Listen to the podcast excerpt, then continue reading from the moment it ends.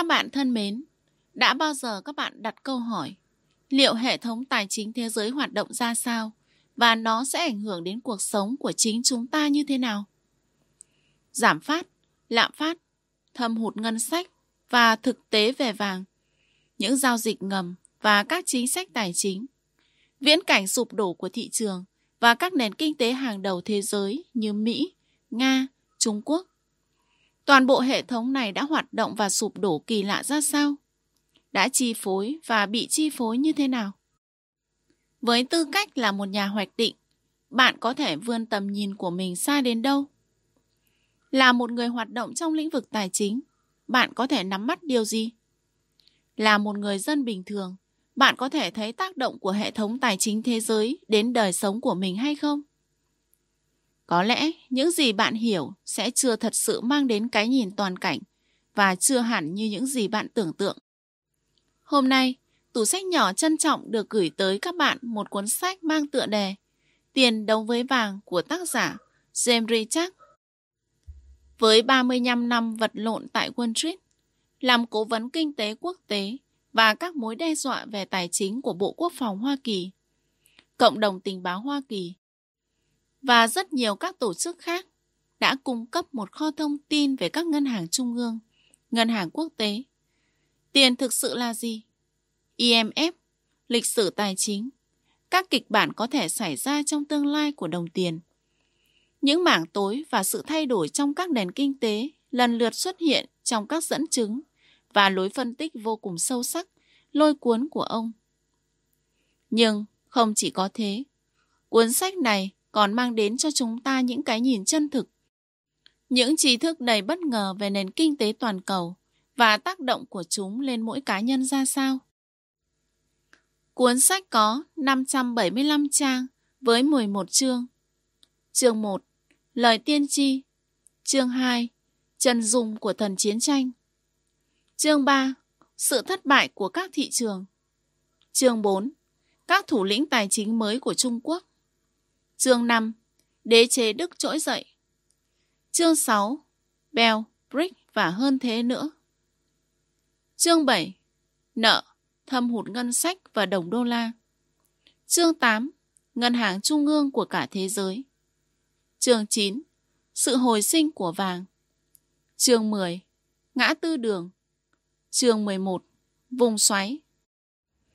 Trước khi đến với nội dung của cuốn sách này, Tủ sách nhỏ rất mong được các bạn ủng hộ bằng cách like và nhấn đăng ký kênh để tủ sách nhỏ ngày càng phát triển hơn nhé.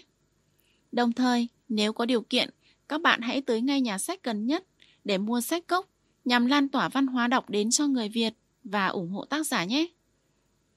Sau đây, xin mời các bạn cùng đến với nội dung chương 1.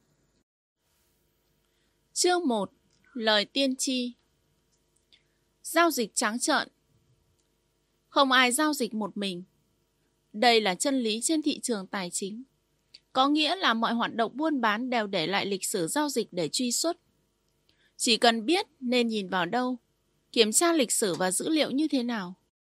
Một người có thể biết được rất nhiều, không chỉ về số lượng cổ phiếu bán ra mỗi ngày của những đối tượng cụ thể, dù lớn hay nhỏ, mà còn về những xu hướng và sự thật không mấy tốt lành Điển hình là những bằng chứng trên thị trường xoay quanh sự kiện ngày 11 tháng 9. Hầu hết trong số đó vẫn còn là ẩn số đối với công chúng. Các phòng họp bảo mật tại trụ sở chính của CIA ở Lenley không có cửa sổ, tĩnh lặng và chật hẹp, được những người sử dụng chúng gọi là hầm mộ.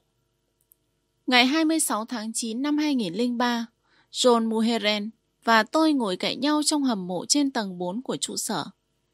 Moheren là một trong những tay chơi cổ phiếu cừ khôi nhất lịch sử phố quân. Còn trách nhiệm của tôi là xây dựng mô hình giao dịch của khủng bố cho CIA. Một phần trong cuộc điều tra quy mô lớn về hoạt động giao dịch cổ phiếu trên cơ sở biết trước về những vụ khủng bố ngày 11 tháng 9.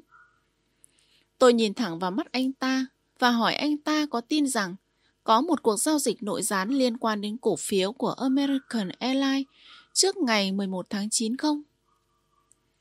Câu trả lời của anh ta khiến tôi dùng mình. Đó là trường hợp giao dịch nội gián hiển nhiên nhất mà tôi từng thấy. Mulheren bắt đầu sự nghiệp chơi cổ phiếu vào đầu những năm 1970 và trở thành một trong những giám đốc điều hành trẻ nhất, từng được bổ nhiệm ở Merrill ở tuổi 25. Năm 1990, anh ta bị phát hiện có dính líu đến hoạt động giao dịch nội gián trong một loạt scandal giao dịch xảy ra hồi thập niên 1980. Nhưng trong phiên xét xử chống án, tòa tuyên bố Muheren vô tội. Phán quyết ban đầu dành cho anh ta dựa trên lời khai của Ivan, một tay giao dịch nội gián ai cũng biết. Trong suốt vụ án, Muheren bị cảnh sát bắt giữ tại tư gia ở Romson, New Jersey, khi đang chuẩn bị lên đường với một khẩu súng trường đã lên đạn để giết Ivan giữa thanh thiên bạch nhật. Muheren là chuyên gia trong lĩnh vực mua bán quyền chọn và hiểu rất rõ mối quan hệ toán học giữa giá quyền chọn và giá cổ phiếu cơ sở của quyền chọn đó. Anh ta đồng thời là tay chơi cổ phiếu thâu tóm lão luyện và biết rằng thông tin về thương vụ thường bị dò dỉ trước, mở đường cho hoạt động giao dịch nội gián. Không ai nắm rõ về mối liên kết giữa giao dịch nội gián và tín hiệu giá hơn là Muheren. Khi chúng tôi gặp nhau ở Langley, Muheren đang là CEO của B. Werner, một trong bảy công ty chuyên biệt về sàn giao dịch chứng khoán New York lúc bấy giờ. Gần đây, tầm quan trọng của những công ty dạng này đã mờ nhạt đi nhiều. Nhưng vào thời gian diễn ra sự kiện 11 tháng 9, họ là mắt xích quan trọng nhất giữa người mua và người bán. Công việc của họ là tạo ra một thị trường và bình ổn giá. Các chuyên gia sử dụng thị trường quyền chọn để giảm bớt rủi ro mà họ phải chịu khi thiết lập thị trường. Họ chính là mắt xích then chốt liên kết thị trường cổ phiếu New York với thị trường quyền chọn Chicago. Công ty của Muheren là nơi tạo lập thị trường được chỉ định cho cổ phiếu của American Airlines vào thời điểm xảy ra sự kiện ngày 11 tháng 9. Khi hai chiếc máy bay đâm vào tòa tháp đôi, Muiren nhìn thấy khói lửa bốc lên từ văn phòng của mình gần trung tâm thương mại thế giới và ngay lập tức hiểu chuyện gì đã diễn ra. Trong lúc mọi người còn đoán già đoán non về một chiếc máy bay nhỏ bị chệch khỏi hành trình, thì Muheren đã bán tống bán tháo các hợp đồng tương lai S&P 500. Chỉ trong 9 phút từ lúc xảy ra vụ tấn công đến lúc thị trường hợp đồng tương lai đóng cửa, Muheren đã đút túi 7 triệu đô la nhờ việc bán khống cổ phiếu. Sau đó, anh ta quyên toàn bộ số tiền này cho hoạt động từ thiện. Muheren là một nhân chứng. Anh ta tận mắt chứng kiến toàn bộ cuộc tấn công 11 tháng 9 và cuộc giao dịch nội gián trước đó. Sự có mặt của anh ta ở Lenley năm 2003 là một phần trong dự án của CIA nhằm truy ngược trở lại khoảng thời gian trước khi xảy ra vụ khủng bố. Vụ giao dịch của phe khủng bố Ngày 5 tháng 9 năm 2001 là ngày mà Osama Bin Laden biết rằng các cuộc tấn công vào New York và Washington sẽ diễn ra vào 11 tháng 9. Đồng hồ đếm ngược đến cuộc khủng bố bắt đầu. Còn 4 ngày trước khi đường phố xung quanh sàn giao dịch chứng khoán New York ngổn ngang xác người và đất đá. Những người giao dịch thuộc phe khủng bố với những tin tức nội bộ chỉ cần vài ngày để thực hiện các chiến lược nhằm đẩy mạnh lợi nhuận từ khủng bố. Những giao dịch nội gián dựa trên những thông tin về âm mưu 11 tháng 9 được diễn ra rầm rộ từ trước ngày 6 tháng 9. Bin Laden được cho là đã sinh ra và lớn lên trong một gia đình vô cùng giàu có ở Ả Rập Saudi. Những tay khủng bố chơi chứng khoán vốn nắm được thông tin Al-Qaeda, bao gồm cả nhóm không tặc vụ 11 tháng 9, cũng không xuất thân từ tầng lớp nghèo khổ, thất học. Trái lại, chúng đều là bác sĩ, kỹ sư. Nhiều tên sống ở các quốc gia phát triển như Đức, Mỹ. Al-Qaeda được những người Ả Rập Saudi giàu có hỗ trợ tài chính và thường xuyên giao dịch cổ phiếu trên thị trường. Hầu như ai cũng biết rằng Al-Qaeda quá rành quy trình vận hành của sàn giao dịch chứng khoán New York. Trong cuộc phỏng vấn với một nhà báo người Pakistan, chỉ vài tuần sau vụ khủng bố ngày 11 tháng 9, Bin Laden đã đưa ra những bình luận dưới đây, cho thấy hắn hiểu rõ tới mức nào về mối quan hệ giữa khủng bố và giao dịch chứng khoán. Tôi khẳng định những sự kiện diễn ra vào thứ ba, ngày 11 tháng 9 năm 2001 ở New York và Washington, thực sự có ý nghĩa to lớn trong mọi phương diện. Và nếu sự sụp đổ của tòa tháp đôi là một sự kiện nghiêm trọng, thì hãy xem xét những sự kiện theo sau nó. Hãy nói về những quyết định kinh tế vẫn đang diễn ra. Thị trường phố Wall mất tới 16%. Người ta nói đây là một kỷ lục chưa từng có, kể từ khi thị trường này mở cửa cách đây hơn 230 năm. Tổng giá trị giao dịch trên thị trường phố Wall là 4.000 tỷ đô. Nếu chúng ta lấy 16% nhân với 4.000 tỷ đô để ra khoản tiền mất đi từ cổ phiếu thì con số sẽ là 640 tỷ đô. Lạy Thánh Anna. American Airlines và United Airlines, hai công ty điều hành 4 chiếc máy bay bị không tặc khống chế vào ngày 11 tháng 9, đều niêm yết công khai và giao dịch trên Sở Giao dịch Chứng khoán New York. Năm 2001, mã chứng khoán của American Airlines là AMA, của United Airlines là UAL.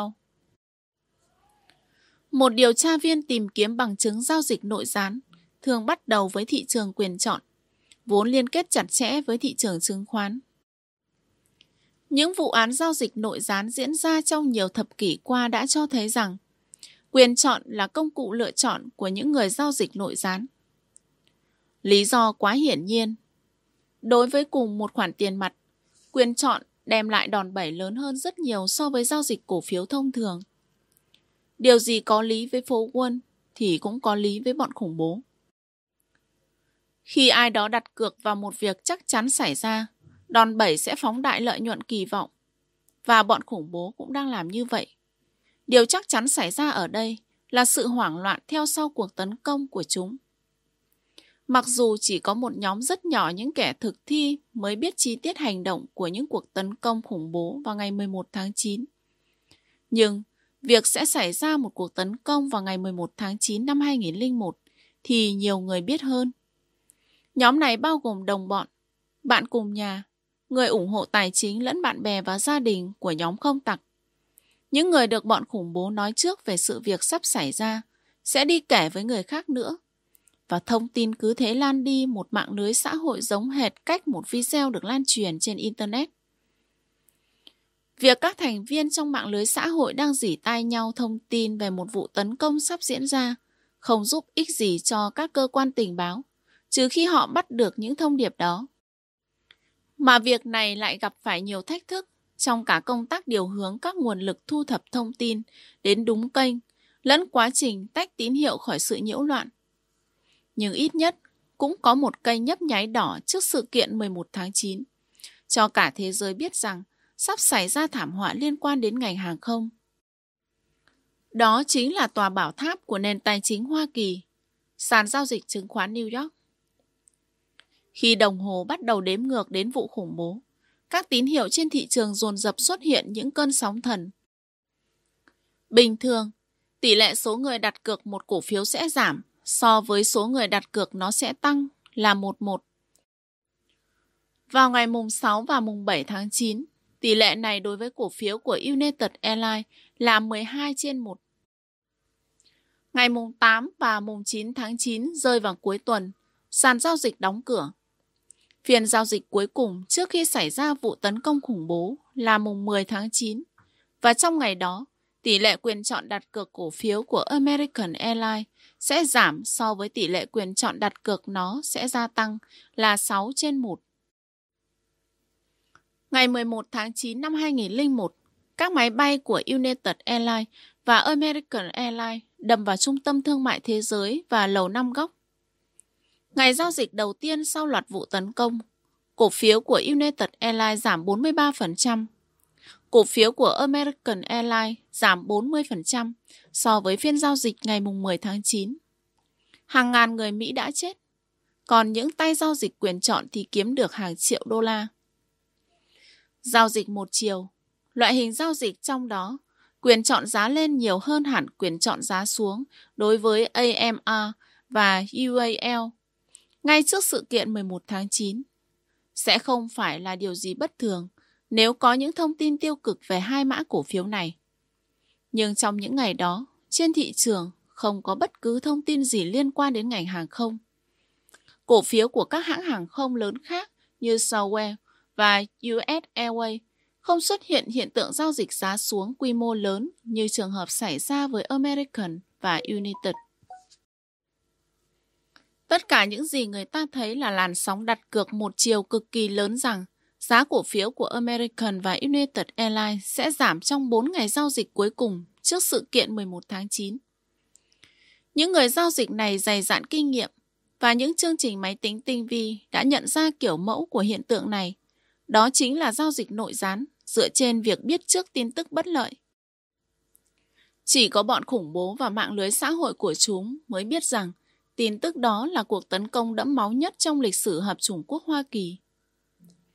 Những số liệu nói trên không phải là chứng cứ duy nhất cho thấy mối liên hệ giữa vụ khủng bố và giao dịch nội gián dựa trên việc biết trước thông tin về nó. Vậy mà bất chấp những bằng chứng rõ ràng như vậy, Ủy ban 11 tháng 9 vẫn kết luận.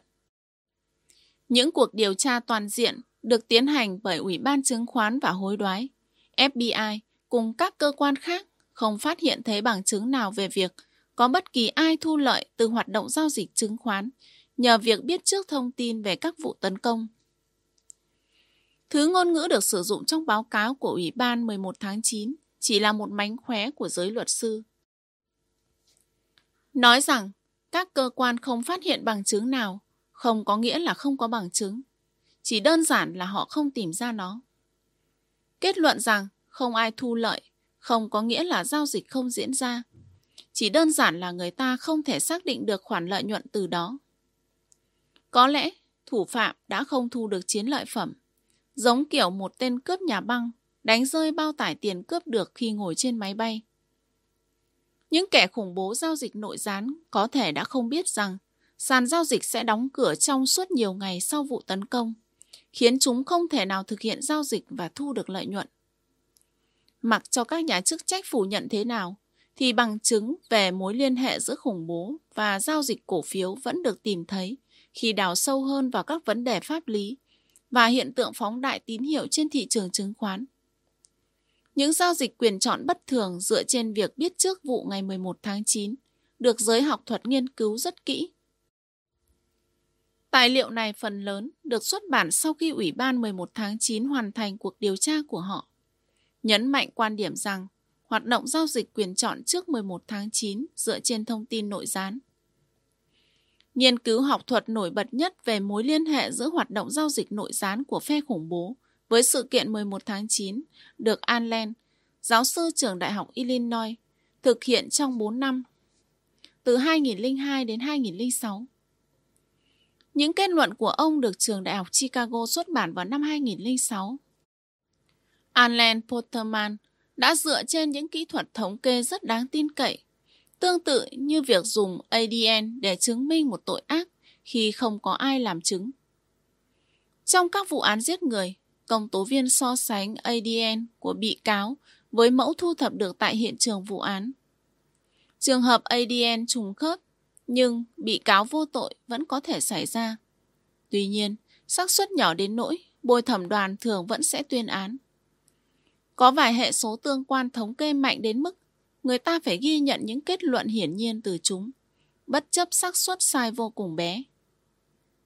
Các nhà nghiên cứu như Potterman thu thập rất nhiều bộ dữ liệu lớn, rồi thiết lập hành vi thông thường của cổ phiếu, gọi là đường cơ sở.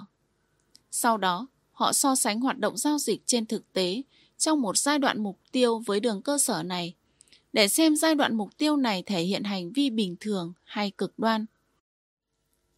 Các biến số giải thích được kiểm tra để tính đến cả hành vi cực đoan. Những kỹ thuật này đã được chứng minh là đáng tin cậy trong nhiều bối cảnh điều tra và cưỡng chế. Ví dụ, trong suốt thời kỳ bong bóng.com, chúng đã được dùng để tìm ra hành vi ghi lùi ngày quyền chọn bất hợp pháp, nhưng rất phổ biến của các công ty công nghệ. Dữ liệu mà Potterman sử dụng để thiết lập đường cơ sở bao gồm một báo cáo hàng ngày về giao dịch quyền chọn trên tất cả cổ phiếu S&P Index từ 1990 đến ngày 20 tháng 9 năm 2001, gần như ngay sau sự kiện 11 tháng 9. Ông tập trung vào vài hệ số liên quan trước khi chuyển sang dữ liệu, nhiều khả năng được bọn khủng bố sử dụng hơn cả. Mức mua quyền chọn bán cổ phiếu AMA và UAL. Một quyền chọn bán trên một cổ phiếu chính là một vụ đặt cược rằng giá cổ phiếu đó sẽ giảm. Posterman chia dữ liệu thành các khoản thập phân từ 0,0 đến 1,0. Với 0,0 biểu diễn mức cực tiểu trong giao dịch quyền chọn bán và 1,0 biểu diễn mức cực đại. Ông phát hiện ra rằng trong 4 ngày giao dịch ngay trước sự kiện 11 tháng 9, giá trị trung bình hàng ngày cực đại đối với cả hai hãng hàng không bị không tặc là 0,99 và giá trị cực đại của toàn bộ giai đoạn cửa sổ kéo dài 4 ngày là 0,96. Trong bối cảnh không có bất cứ tin gì giải thích được độ lệch gần như tuyệt đối này, kết luận khả dĩ nhất là hoạt động này là dấu hiệu của hành vi giao dịch nội gián. Posterman viết, có bằng chứng cho thấy hoạt động bất thường của thị trường quyền chọn trong những ngày trước 11 tháng 9 phù hợp với giả thiết cho rằng các nhà đầu tư giao dịch dựa trên việc biết trước những vụ tấn công. Một nghiên cứu sâu rộng khác được Viện Tài chính Thụy Sĩ thực hiện cũng đi đến kết luận như trên.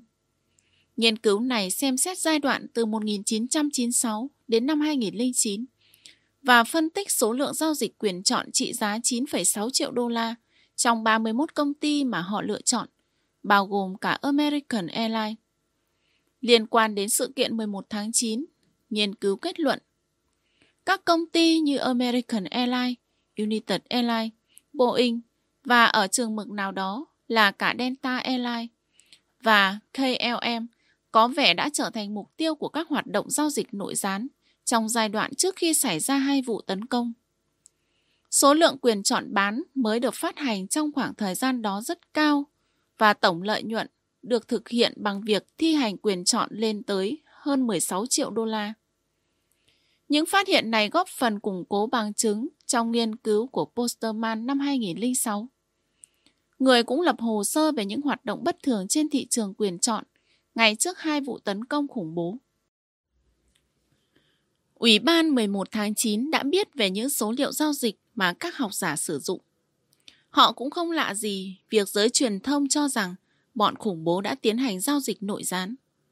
Tuy nhiên, họ phủ nhận mọi mối liên hệ giữa hoạt động mua bán quyền chọn và bọn khủng bố. Lý do là vì họ không hiểu được sự khuếch tán tín hiệu. Sự khuếch tán tín hiệu trong hoạt động giao dịch cổ phiếu mô tả trạng thái, trong đó một lượng nhỏ giao dịch bất hợp pháp dựa trên thông tin nội gián dẫn đến một lượng lớn hơn nhiều giao dịch hợp pháp dựa trên quan điểm cho rằng ai đó biết điều gì đó mà mình không biết. Đó là trường hợp những người giao dịch hợp pháp ăn theo một vụ giao dịch khởi nguồn phi pháp mà không biết nó có vấn đề về pháp lý.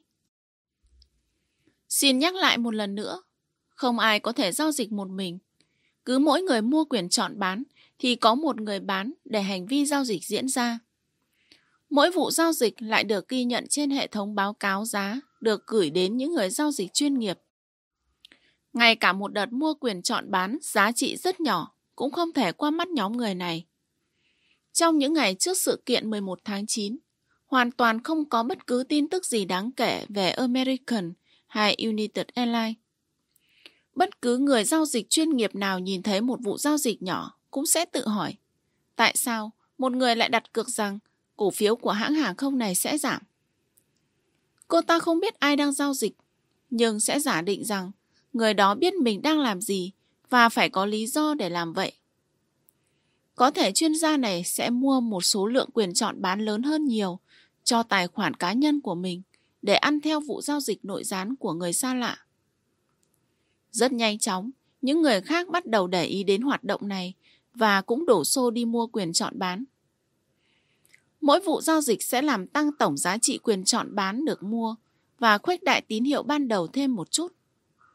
Tình huống xấu nhất là động lực sẽ đẩy thị trường đến trạng thái hỗn loạn đỉnh điểm như trong phim Wall Street. Khi vụ giao dịch ban đầu trên cổ phiếu Blue Star Airlines do Buffett thực hiện bắt đầu sụp đổ ngoài tầm kiểm soát giữa những tiếng la hét, bán hết đi. Và chúng ta thoát khỏi nó ngay. Trở lại với vụ 11 tháng 9, 4.516 quyền chọn bán. Tương đương với 451.600 cổ phần của American Airlines đã được giao dịch trong ngày 10 tháng 9 năm 2001, ngày trước ngày diễn ra vụ khủng bố. Đại đa số những giao dịch này hợp pháp. Tuy nhiên, chỉ cần một số lượng nhỏ giao dịch nội gián của bọn khủng bố là đủ để đẩy quả bóng tuyết lăn xuống dốc và tạo thành một giá trị giao dịch ăn theo hợp pháp lớn hơn rất nhiều. Những người giao dịch ăn theo hoàn toàn không biết trước về vụ tấn công. Họ chỉ đặt cược rằng người khác biết tin tức tiêu cực chưa công khai gì đó về AMA. Họ đã đúng. Lý lẽ được nhiều cơ quan tình báo sử dụng để phản bác ý kiến cho rằng có hoạt động giao dịch nội gián của phe khủng bố là bọn khủng bố sẽ không bao giờ xem thường việc giữ bí mật hành động đến nỗi tham gia một cách khinh suất vào các hoạt động giao dịch nội gián. Vì như vậy, sẽ có khả năng bị phát hiện. Rất dễ để bẻ gãy lý lẽ này. Không ai bảo tên không tặc Mohamed Atta đã mua quyền chọn mua cổ phiếu AMA thông qua một tài khoản chay trên đường đi khủng bố chuyến bay 11 của American Airlines khởi hành từ sân bay Logan, Boston. Người giao dịch nội gián không phải là những tay khủng bố, mà là các thành phần tham gia mạng lưới xã hội của chúng. Những yêu cầu phải giữ bí mật hành động dễ dàng bị lòng tham cố hữu gạt qua một bên. Trường hợp điển hình là chuyên gia trang trí nhà cửa Martha Stewart. Năm 2001, Stewart là một trong những phụ nữ giàu nhất thế giới nhờ vào thành công trong lĩnh vực xuất bản và các dự án đầu tư và truyền thông liên quan đến nấu ăn và trang trí nhà cửa. Năm đó, cô ta bán cổ phiếu trên Implony dựa vào mánh khóe của người môi giới và tránh được khoản thua lỗ 45.000 đô la. Con số rất nhỏ so với tài sản của Stewart. Tuy nhiên, năm 2004, cô ta bị buộc tội thông đồng, phá hoại quá trình tư pháp và làm giả báo cáo tài chính liên quan đến vụ giao dịch nói trên. Kết quả là cô ta phải vào tù. Khi đứng trước cơ hội đặt cược vào một điều chắc chắn, lòng tham thường chiến thắng lý lẽ thông thường và khiến vụ cá cược đó trở nên hấp dẫn khôn cưỡng. Các tài liệu ghi chép về hoạt động giao dịch nội gián đầy rẫy những vụ như thế. Khi cơ hội đến thì một tên đồng minh khủng bố cũng chẳng sáng suốt hơn một người nổi tiếng và siêu giàu có. Rõ ràng, những phân tích về mạng lưới xã hội của bọn khủng bố, phương pháp thống kê, hiệu ứng khuếch tán tín hiệu và quan điểm của các chuyên gia rất có sức nặng.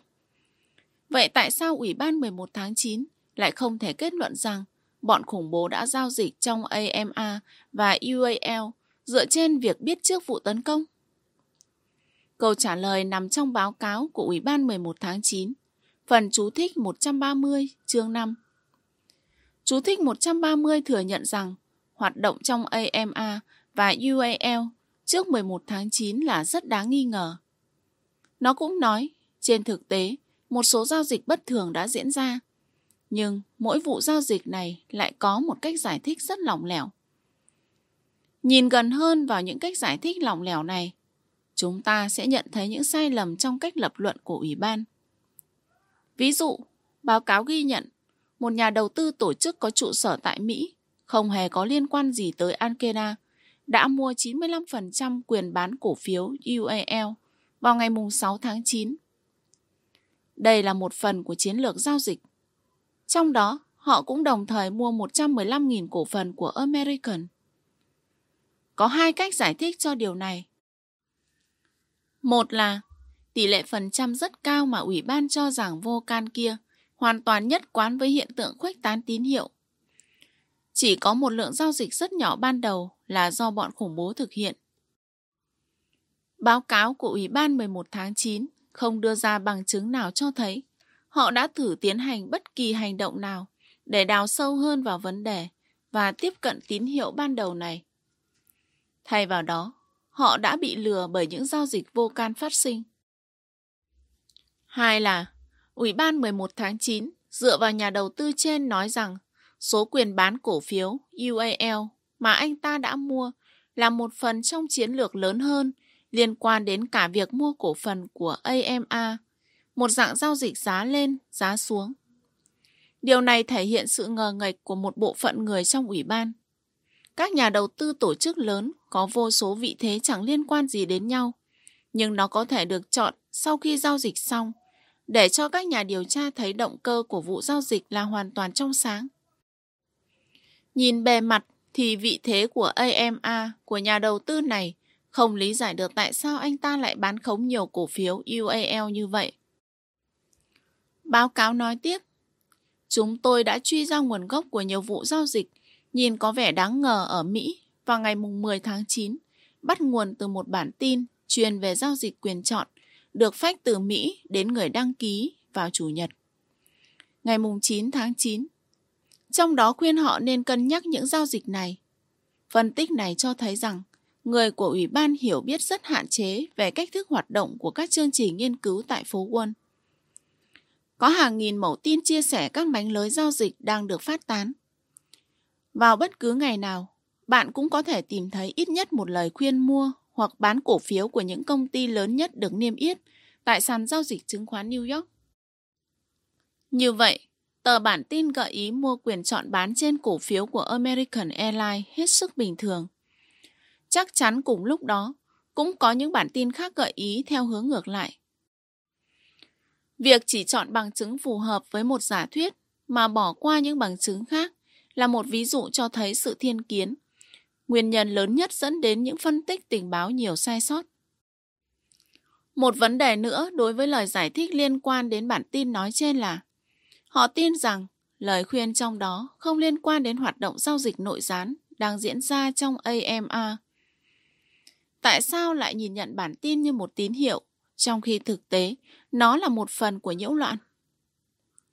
Ví dụ, vào ngày 7 tháng 9, khối lượng giao dịch trong AMA tăng gấp đôi so với ngày trước, đạt mức cao nhất trong gần 3 tháng với giá cổ phiếu giảm dần. Mẫu hình này nhất quán với hoạt động giao dịch nội gián ngay trước cuộc tấn công ngày 11 tháng 9. Khả năng khối lượng quyền bán ngày 7 tháng 9 dẫn đến lời khuyên trên bản tin ngày 9 tháng 9 còn lớn hơn khả năng bản tin đó, dẫn đến việc ổ ạt mua quyền bán ngày 10 tháng 9. Cách giải thích hợp lý hơn là, toàn bộ chuỗi sự kiện từ ngày 6 tháng 9 đến ngày 10 tháng 9 là một hiện tượng khuếch tán tín hiệu do một khối lượng giao dịch nội gián nhỏ ban đầu gây ra. Thật là một kỹ thuật pháp lý kém cỏi khi cô lập một sự kiện duy nhất như bản tin nói trên và chấp nhận nó như lời giải thích cho toàn bộ vụ việc, mà không tham chiếu đến những sự kiện trước đó. Sẽ tốt hơn nếu lùi lại một bước để nhìn rõ bức tranh toàn cảnh và tách biệt giữa tín hiệu với nhiễu loạn. Những kẻ giao dịch nội gián và thành phần ăn theo đương nhiên là sẽ giữ các báo cáo nghiên cứu có lợi cho hoạt động của mình, phòng khi xét triệu tập.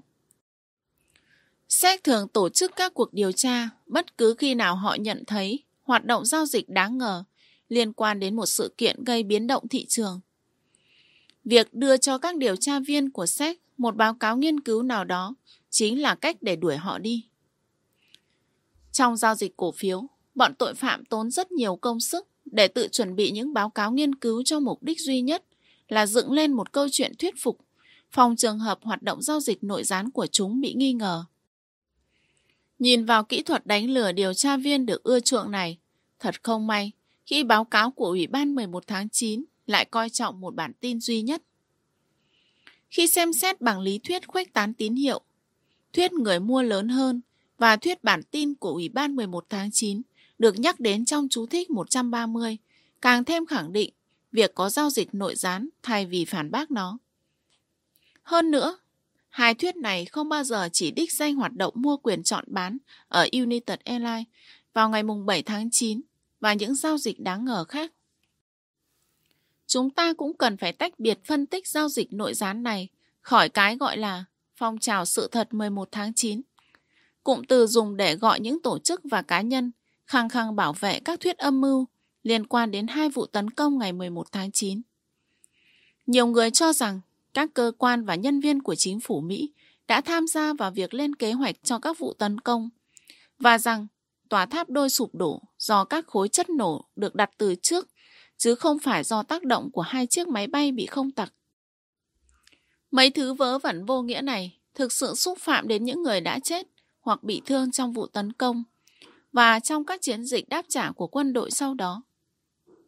Không ai có thể phản bác bằng chứng thuyết phục về việc các vụ tấn công đã được lên kế hoạch và thực hiện bởi Al-Qaeda. Báo cáo của Ủy ban 11 tháng 9 là một bản tóm tắt xuất sắc và kỳ công, một công trình nghiên cứu lịch sử để đời, bất chấp những sai sót khó tránh khỏi khi mà phạm vi nghiên cứu quá rộng lớn như vậy. Hơn thế nữa, không có gì mâu thuẫn giữa câu chuyện được thừa nhận rộng rãi về sự kiện 11 tháng 9 với hoạt động giao dịch nội gián của phe khủng bố. Xét đến mức độ quan trọng của vụ tấn công và những nhu cầu của bản chất con người, thì đáng lẽ người ta nên biết rằng giao dịch nội gián chắc chắn sẽ xảy ra. Có quá nhiều bằng chứng về mặt thống kê, hành vi và cả những giai thoại về các phi vụ giao dịch nội gián trước ngày 11 tháng 9. Giao dịch nội gián của phe khủng bố không phải là tình tiết do chính phủ Mỹ xây dựng nên, mà chỉ là sự mở rộng của tình tiết khủng bố. Nó hèn hạ và tầm thường. Mạng lưới nhỏ bé của những kẻ thân quen với bọn khủng bố không thể cưỡng lại được sức hấp dẫn của việc đặt cược trên một điều chắc chắn và hiệu ứng khuếch tán tín hiệu đảm nhiệm phần còn lại. Tuy nhiên, tín hiệu không hề bị che giấu. Trên màn hình giao dịch khắp thế giới, bằng chứng về những vụ tấn công sắp xảy ra quá hiển nhiên đối với những ai đang quan sát hoạt động giao dịch quyền chọn trên cổ phiếu American và United Airlines. Như những lời ớn lạnh của giám đốc CIA Giorgio Tinit, cả hệ thống đang nhấp nháy đỏ. Tủ sách nhỏ xin mời các bạn cùng lắng nghe những trang tiếp theo. Dự án Prophecy Nếu như Ủy ban 11 tháng 9 đã tuyên bố khép lại chủ đề về hoạt động giao dịch nội gián của phe khủng bố, thì một cơ quan chính phủ khác vẫn đang tích cực đào bới sâu hơn. Bất chấp vốn hiểu biết có phần hạn chế về thị trường vốn và quyền chọn. Cơ quan tình báo Trung ương đã ở trong tình trạng báo động từ trước ngày 11 tháng 9, dựa trên một lượng lớn thông tin cho thấy một cuộc tấn công nghiêm trọng có thể đang được tiến hành. Ngay sau khi sự việc xảy ra, CIA lập tức xem xét rất nhiều báo cáo về hoạt động giao dịch bất thường đối với cổ phiếu của ngành hàng không và các loại cổ phiếu khác trong những ngày trước 11 tháng 9. Nhưng họ gặp phải một vấn đề khi theo đuổi những đầu mối này. Đó là họ gần như không có một chuyên gia nào về thị trường vốn cũng như hoạt động giao quyền chọn. Tại thời điểm đó, lỗ hổng năng lực này không có gì đáng ngạc nhiên. Trước khi quá trình toàn cầu hóa diễn ra, thị trường vốn không phải là mối quan tâm đối với an ninh quốc gia. Các thị trường chủ yếu hoạt động trong nước và chịu sự kiểm soát của các ông trùm ở quốc gia đó. Một số ngân hàng, chẳng hạn như Citibank, là tập đoàn quốc tế, nhưng họ điều hành các công ty cho vay truyền thống và không tham gia vào thị trường cổ phiếu. CIA không có chuyên gia về thị trường vốn vì họ không được yêu cầu phải để mắt đến vấn đề này trong suốt chiến tranh lạnh. Các thị trường không phải là một phần của chiến trường đó. Kết quả là, sau vụ 11 tháng 9, khi nhận được các báo cáo cho thấy hoạt động giao dịch nội gián của phe khủng bố có thể đã diễn ra, không một ai trong CIA có đủ kinh nghiệm cần thiết để đánh giá xem nó đã xảy ra như thế nào và có ý nghĩa ra sao đối với an ninh quốc gia. May thay, có một chuyên viên phân tích tình báo lớn tuổi đã nắm được những ý nghĩa này khá đầy đủ. Randy Tass sống khá bình lặng ở khu thượng lưu Washington, Van Vancouver, bang Virginia, cách trụ sở CIA không xa. Trước đây, ông ta làm việc trong CIA suốt 37 năm, chủ yếu ở phòng phân tích thuộc Ban tin tức tình báo, rồi về hưu năm 2008. Ông là một nhà toán học và vật lý học lỗi lạc được CIA trao rất nhiều huân chương vì những thành quả đạt được trong lĩnh vực kỹ thuật chuyên môn và suy luận logic. Mặc dù phần lớn công việc của TASS liên quan đến các hệ thống vũ khí phức tạp, nhưng ông cũng nổi tiếng cả trong và ngoài Cục Tình báo Trung ương Mỹ sau khi tham gia giải mã bí ẩn về vụ nổ trong không trung của chiếc TWA Fly 800 vào năm 1996. Tass còn có một nghề tay trái khác. Nghề này không phục vụ gì cho công việc thường ngày. Nhưng ông cũng say mê nó như say mê công nghệ và vũ khí. Ông là một tay chơi cổ phiếu và quyền chọn đầy tham vọng. Thường sử dụng các kỹ năng toán học của mình để tìm kiếm những điểm bất thường rất nhỏ trong giá quyền chọn. Dựa vào đó để giao dịch và thu lợi cho tài khoản cá nhân. Tass theo đuổi lĩnh vực giao dịch quyền chọn với một sự đam mê mãnh liệt. Và sau chừng ấy năm làm việc ở CIA, trong mắt các đồng nghiệp, danh tiếng của ông về tài giao dịch chứng khoán cũng gần ngang ngửa với danh tiếng về tài phân tích tình báo. Khi câu chuyện về hoạt động giao dịch nội gián nổi lên sau sự kiện 11 tháng 9, không có gì lạ khi cái tên Randy Tass lọt vào mắt xanh của ban giám đốc cấp cao CIA. Tháng 10 năm 2001, chỉ vài tuần sau vụ tấn công, phòng phân tích khủng bố của CIA đã mời Tass về làm giám đốc một dự án nghiên cứu vấn đề. Liệu bọn khủng bố có sử dụng những thông tin biết trước về vụ tấn công để thu lợi trên các thị trường tài chính hay không? Liệu cộng đồng tình báo có thể nhận biết được những kế hoạch như vậy và ngăn chặn kịp thời hay không? Đây là một trong những dự án giải hơi và bất thường nhất trong lịch sử Cục Tình báo Trung ương Mỹ. Dự án được đặt tên là Prophecy. Tính đến khi nó khép lại vào năm 2004, đã có gần 200 chuyên gia tài chính, bao gồm nhân viên sàn giao dịch chứng khoán, nhà quản lý quỹ đầu cơ, chủ nhân giải Nobel, người giao dịch sàn, chuyên gia công nghệ và chuyên gia phân tích hệ thống, đóng góp thời gian cũng như công sức vào đó. TAS đảm đương một nhiệm vụ hết sức khó khăn. Đó là giả lập mô hình tư duy của tên khủng bố và tư duy của người giao dịch chứng khoán ở phố Wall. Ông nhận thấy rằng hai tư duy này có khá nhiều điểm chung. Dự án Prophecy được chính thức khởi động vào tháng 4 năm 2002. Đội ngũ nhân sự chủ chốt được hoàn thiện vào cuối tháng 5. Nhiệm vụ đầu tiên của họ là thiết lập một danh sách mục tiêu tiềm năng của các cuộc tấn công khủng bố và liên hệ những mục tiêu này với những cổ phiếu được giao dịch công khai, có khả năng cảnh báo trước thông qua sự thay đổi giá bất thường. Danh sách những cổ phiếu dạng này rất dài, bao gồm các hãng hàng không, hãng tàu thủy du lịch, công ty dịch vụ, công viên chủ đề và các công ty khác sở hữu tài sản quan trọng về mặt ý nghĩa tượng trưng. Đến đầu năm 2003, đội phụ trách dự án Prophecy do Stas dẫn đầu đã tiếp cận phố Wall. Các cơ quan chính phủ và tập hợp các nhóm đóng góp ý kiến cho từng nhóm mục tiêu để làm rõ các chi tiết mang tính thực tiễn trong lý thuyết của TAS. Giả định được sử dụng rộng rãi là bọn khủng bố sẽ trở lại tấn công nước Mỹ với kế hoạch táo bạo. Đến lúc ấy, liệu thông tin có bị do gì không? Liệu một đồng minh khủng bố có thực hiện giao dịch nội gián không? Vụ giao dịch này có thể được phát hiện, qua đó xác định được người giao dịch và mục tiêu của hắn ta không? Chính phủ có thời gian để phản ứng và ngăn chặn vụ tấn công không?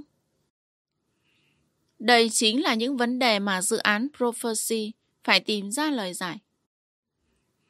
Cơ duyên đưa tôi đến dự án Prophecy bắt đầu từ khu biệt thự Kaiser trên đỉnh núi ở đảo Cốc Địa điểm ngoại lai đến mức được chọn làm trường quay cho một tập phim James Bond. Kaiser gồm 3 biệt thự được kết nối với nhau bằng đường nội bộ. Tọa lạc trên đồi Recovery nhìn xuống thị trấn Christiana, trên bờ biển phía bắc của đảo.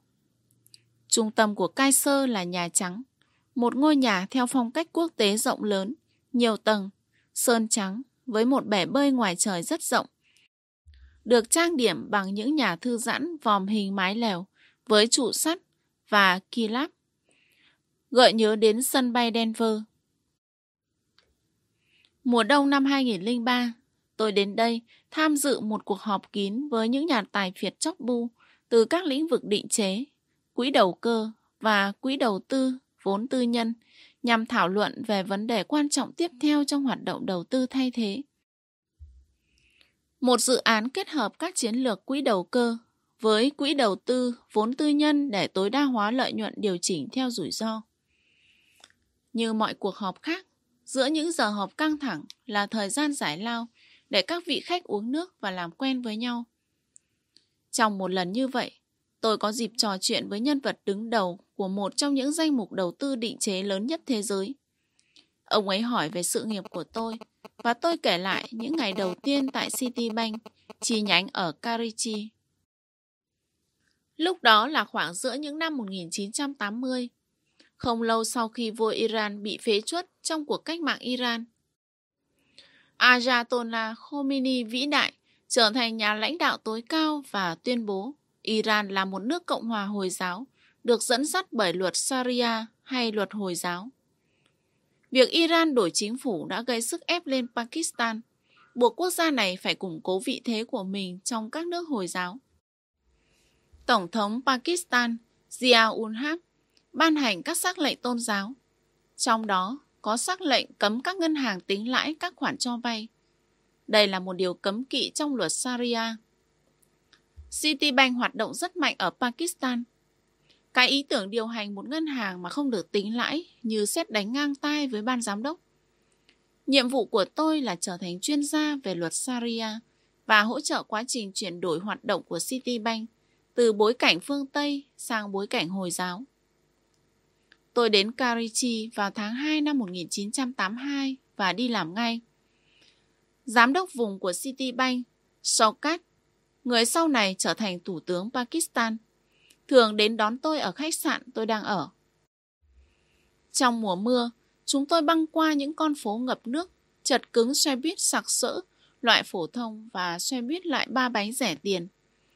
Qua những người bán hàng đang nhai hạt trầu nhóp nhép, rồi phun phì phì thứ nước màu đỏ nhạt. Khi nghe tôi kể những điều này, nét mặt của vị giám đốc dần trở nên căng thẳng và ánh nhìn chuyển sang nghiêm trọng. Ông kéo tôi ra một góc bàn, cách xa những người khác, rồi cúi xuống và nói nhỏ. Xem chừng anh biết nhiều về tình hình tài chính của các nước Hồi giáo và đường đi nước bước của mình ở Pakistan nhỉ? Mặc dù hiểu biết của tôi về khu vực này khá lỗi thời, vì những chuyện nói trên đã xảy ra hàng thế kỷ trước rồi, nhưng tôi vẫn đáp. Vâng, tôi đã làm việc rất chăm chỉ ở đó. Tôi hiểu các ngân hàng Hồi giáo. Ông cúi xuống gần hơn nữa và nói, tôi đang giúp CIA thực hiện một dự án liên quan đến hoạt động tài chính của bọn khủng bố. Họ không giỏi chuyên môn cho lắm và đang cố gắng tìm người. Họ hỏi tôi có biết ai không? Nếu có ai từ cơ quan này liên hệ với anh, thì anh sẽ nghe máy chứ? Tôi đồng ý. Đối với những người còn quá trẻ để nhớ lại sự kiện 11 tháng 9 và chuỗi ngày sau đó, thật khó để mô tả cho các bạn hiểu sự giận dữ, pha lẫn lòng yêu nước nhiệt thành đang bao trùm cả nước Mỹ, đặc biệt là New York, nơi nhiều người đã mất bạn bè, người thân hoặc có quen biết với ai đó phải gánh chịu tấn thảm kịch. Tất cả chúng tôi đều tự hỏi bản thân có thể làm gì Lời khuyên duy nhất mà chúng tôi nhận được từ Washington là đến Disney World cùng gia đình bạn và tận hưởng cuộc sống. Bởi vậy, đây chính là cơ hội để tôi làm điều gì đó có ích hơn là việc đi ăn chơi mua sắm. Vài ngày sau, điện thoại trong văn phòng của tôi ở New York đổ chuông. Đầu dây bên kia tự giới thiệu, anh ta là người của văn phòng phụ trách các vấn đề xuyên quốc gia, thuộc Ban tin tức tình báo của Cục Tình báo Trung ương Mỹ. Anh ta hỏi, liệu tôi có sẵn lòng tham gia một đội nghiên cứu các khía cạnh của tài chính khủng bố, đặc biệt là hoạt động giao dịch nội gián trước các cuộc tấn công khủng bố lớn hay không? Anh ta sẽ gửi cho tôi một lá thư trình bày quy mô của dự án. Tôi đồng ý. Lá thư đến sau đó không lâu, và đầu mùa hè năm 2003, tôi lên đường đến trụ sở CIA để gặp mặt những người còn lại của đội phụ trách dự án Prophecy. Tham gia một dự án giữa lúc lỡ cỡ chưa bao giờ là việc dễ dàng, bởi nhịp điệu cũng như văn hóa của đội đã hình thành rõ nét. Nhưng tôi hòa nhập tốt vì từng làm việc ở phố Wall lâu hơn nhiều tình nguyện viên, đồng thời có nhiều kinh nghiệm hơn đại đa số. Chỉ trong vài tháng, tôi đã trở thành đồng quản lý dự án dưới sự chỉ đạo của TAS. Đóng góp đầu tiên của tôi cho dự án Prophecy là việc chỉ ra rằng mục tiêu của CIA đã được các quỹ đầu cơ theo đuổi hàng ngày. Nhưng vì một lý do khác, CIA đang cố gắng nhận diện những tay giao dịch khủng bố. trong khi các quỹ đầu cơ lại cố gắng xác định những vụ thôn tính không được công bố. Tuy nhiên, các kỹ thuật phân tích Big Data được hai bên áp dụng thì như nhau. Quy trình xác định những vụ giao dịch đáng nghi ngờ gồm 3 bước. Bước 1. Thiết lập một đường cơ sở cho hoạt động giao dịch bình thường. Sử dụng những chỉ tiêu như tính dễ biến động, khối lượng giao dịch bình quân theo ngày, tỷ lệ quyền chọn bán trên quyền chọn mua, lãi suất ngắn hạn và sung lượng. Bước 2. Giám sát hoạt động giao dịch và phát hiện những điểm bất thường liên quan tới đường cơ sở. Bước 3. Tìm hiểu xem có bất kỳ thông tin công khai nào giải thích được sự bất thường đó hay không. Nếu một cổ phiếu tăng mạnh vì Warren Buffett mua một vị thế lớn, thì không có gì bất thường. Điều này đã được dự đoán trước. Nhưng khi một cổ phiếu tăng mạnh mà không có thông tin nào cả thì rất đáng ngờ. Suy luận logic sẽ là có ai đó biết điều gì mà bạn không biết? Một quỹ đầu cơ có thể không quan tâm đến nguồn gốc của thông tin ẩn đó. Nó chỉ hùa theo thôi. Đối với CIA, những kết quả quan sát được này chính là manh mối, và manh mối đang ngày một rõ hơn. Giống như mọi dự án phát triển khác, Prophecy có một đội lập trình viên và quản trị hệ thống để thiết kế các giao thức an ninh, tương kết và giao diện người dùng.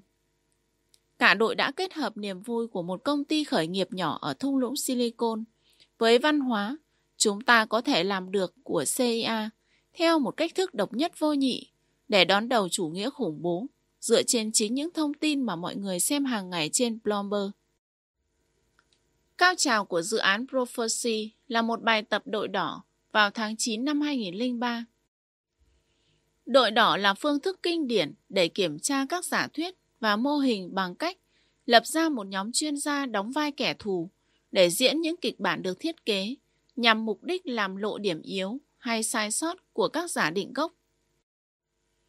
Đội đỏ của chúng tôi na ná một đội Pro Bowl với những chuyên gia giao dịch chứng khoán nổi tiếng đến từ các ngân hàng lớn nhất, các quỹ đầu cơ và các nhà đầu tư định chế trên thế giới, cùng một số học giả uy tín. Bên cạnh John Muheren, đội đỏ còn có Steve Levitt, giáo sư của trường đại học Chicago, Davos Lonan, tỷ phú quỹ đầu cơ và một số nhân vật cấp cao từ Morgan Stanley. Goldman Sachs trong những ngày ảm đạm sau vụ 11 tháng 9, thật xúc động biết bao khi thấy khối tư nhân sẵn sàng đáp lại lời yêu cầu trợ giúp. Chúng tôi đã gọi đến hàng trăm nơi để xin lời khuyên từ các chuyên gia và không một ai từ chối. Có cả những khoảnh khắc khá kỳ cục khi một vị CEO ở phố Wall hỏi rằng liệu ông ấy có thể đến CIA bằng trực thăng riêng và đáp xuống Lenley hay không. Nhưng chúng tôi đã trả lời một cách lịch sự rằng điều này là không thể. Đội đỏ được giao cho một kịch bản khủng bố. Nhiệm vụ của họ là phải suy nghĩ như bọn khủng bố và nghĩ ra cách để giao dịch dựa trên thông tin nội bộ. Chúng tôi muốn dự đoán xem họ sẽ chọn thị trường nào, sẽ tiến hành giao dịch trước vụ tấn công bao lâu, quy mô giao dịch đến đâu và họ sẽ lên kế hoạch tẩu thoát cùng số tiền đó như thế nào. Tất cả những kinh nghiệm thực tiễn này sẽ được đối chiếu với những kết quả lý thuyết của dự án Prophecy để xem chúng tôi có đi đúng hướng hay không và hệ thống mà chúng tôi xây dựng nên có dự đoán được đúng kế hoạch của đội đỏ hay không. Mỗi người trong đội đỏ sẽ tự lên kế hoạch ở bên ngoài trụ sở, giống như một bài tập về nhà. Các kết quả được trình bày trong một phiên họp nhóm tại trụ sở trong một ngày đẹp trời cuối tháng 9 năm 2003. Phiên họp kéo dài suốt một ngày. Các chuyên gia đầu tư rất hứng thú với cơ hội được trở thành kẻ xấu, tấn công những mô hình và giả định của chúng tôi. Ý tưởng nhập vai vô cùng khác biệt này đến từ John Muheren. Anh ta nói, mình sẽ không giao dịch trước vụ tấn công, mà sẽ chờ đến lúc nó diễn ra xong rồi mới bắt đầu giao dịch nội gián. Anh ta biết thị trường có thể sẽ phản ứng chậm và tin nóng thường bị truyền thông tường thuật sai hoặc sơ sài. Điều này tạo ra một khoảng thời gian cửa sổ kéo dài ít nhất 30 phút sau vụ tấn công. Đó chính là lúc tay khủng bố tiến hành giao dịch nội gián khi thị trường còn vật lộn để hiểu chuyện gì đang diễn ra xung quanh họ. Cái hay của việc giao dịch sau vụ tấn công là không ai hay cái gì ghi lại diễn biến lúc đó. Thậm chí, các nhà chức trách còn không điều tra khoảng thời gian cửa sổ này. Về sau, Muheren nói với chúng tôi rằng đây chính xác là cách anh ta đã làm vào ngày 11 tháng 9. Bất chấp sự sáng tạo vô hạn của những bộ óc tuyệt vời, hành động của bọn khủng bố bên đội đỏ vẫn có xu hướng xác nhận hướng suy luận của đội dự án về cách thức hoạt động của bọn khủng bố ngoài đời thực. Chúng tôi đã lập mô hình hoạt động giao dịch khủng bố từ khi bắt đầu đến khi kết thúc. Dự đoán rằng những kẻ giao dịch nội gián không phải bản thân bọn khủng bố, mà là các thành viên trong mạng lưới xã hội của chúng. Chúng tôi cũng kết luận rằng nhiều khả năng vụ giao dịch nội gián đó có thể được tiến hành trên thị trường quyền chọn tối đa là 72 giờ trước khi diễn ra vụ tấn công để giảm tối đa rủi ro bị phát hiện. Chúng tôi cũng thiết lập hệ thống cảnh báo bao gồm một danh sách 400 cổ phiếu có khả năng trở thành mục tiêu hơn cả. Hành vi của cổ phiếu cơ sở được lập trình sao cho có thể nhận diện những điểm bất thường một cách hiệu quả. Chúng tôi lập nên một giao diện dạng bảng tự động nhận diện mối nguy hiểm bằng cách chia thị trường thành nhiều khu vực và đánh dấu bằng đèn đỏ, đèn vàng và đèn xanh, đại diện cho khả năng xảy ra giao dịch nội gián. Đây là một hệ thống hoàn chỉnh, từ khi phe khủng bố nhập lệnh trên thị trường cho đến khi các cơ quan chức năng mang chát hầu tòa đến phá cửa phòng tay giao dịch khủng bố đó. Đến cuối năm 2003, chúng tôi chuẩn bị đi đến phần cuối của nghiên cứu chiến lược. Hơi buồn một chút, vì như vậy có nghĩa là liên minh trí tuệ phố quân của chúng tôi sắp sửa tan rã. Cứ nhìn vào số lượng người tham gia và trình độ của họ thì có lẽ sẽ không bao giờ người ta lại được chứng kiến một đội ngũ thiên tài như thế xuất hiện ở CIA một lần nữa. Những ghi chép hoàn chỉnh về bài tập đội đỏ đã được biên soạn và bổ sung vào kho dữ liệu chính của dự án Prophecy. Tuy nhiên, công việc của chúng tôi vẫn chưa xong. Vì đầu năm 2004, dự án Prophecy đã sẵn sàng để xây dựng trung tâm quan sát đầu tiên. Khi kết hợp với các nguồn phân cấp khác, chúng tôi kỳ vọng rằng hệ thống sẽ có khả năng diễn giải một mảnh giấy vụn lấy từ túi một tay khủng bố thuộc diện tình nghi ở Pakistan. Ví dụ vậy, những từ tàu thủy du lịch viết nguệch ngoạc trên đó sẽ được kết nối với một tín hiệu đỏ mà trung tâm quan sát được ở một công ty niêm yết công khai như Carnival. Để dự đoán một kế hoạch tấn công nhằm vào một con tàu của Carnival. Manh mối nào cũng tiết lộ điều gì đó. Nhưng nếu kết nối các manh mối lại với nhau, chúng ta sẽ biết nhiều hơn gấp nghìn lần.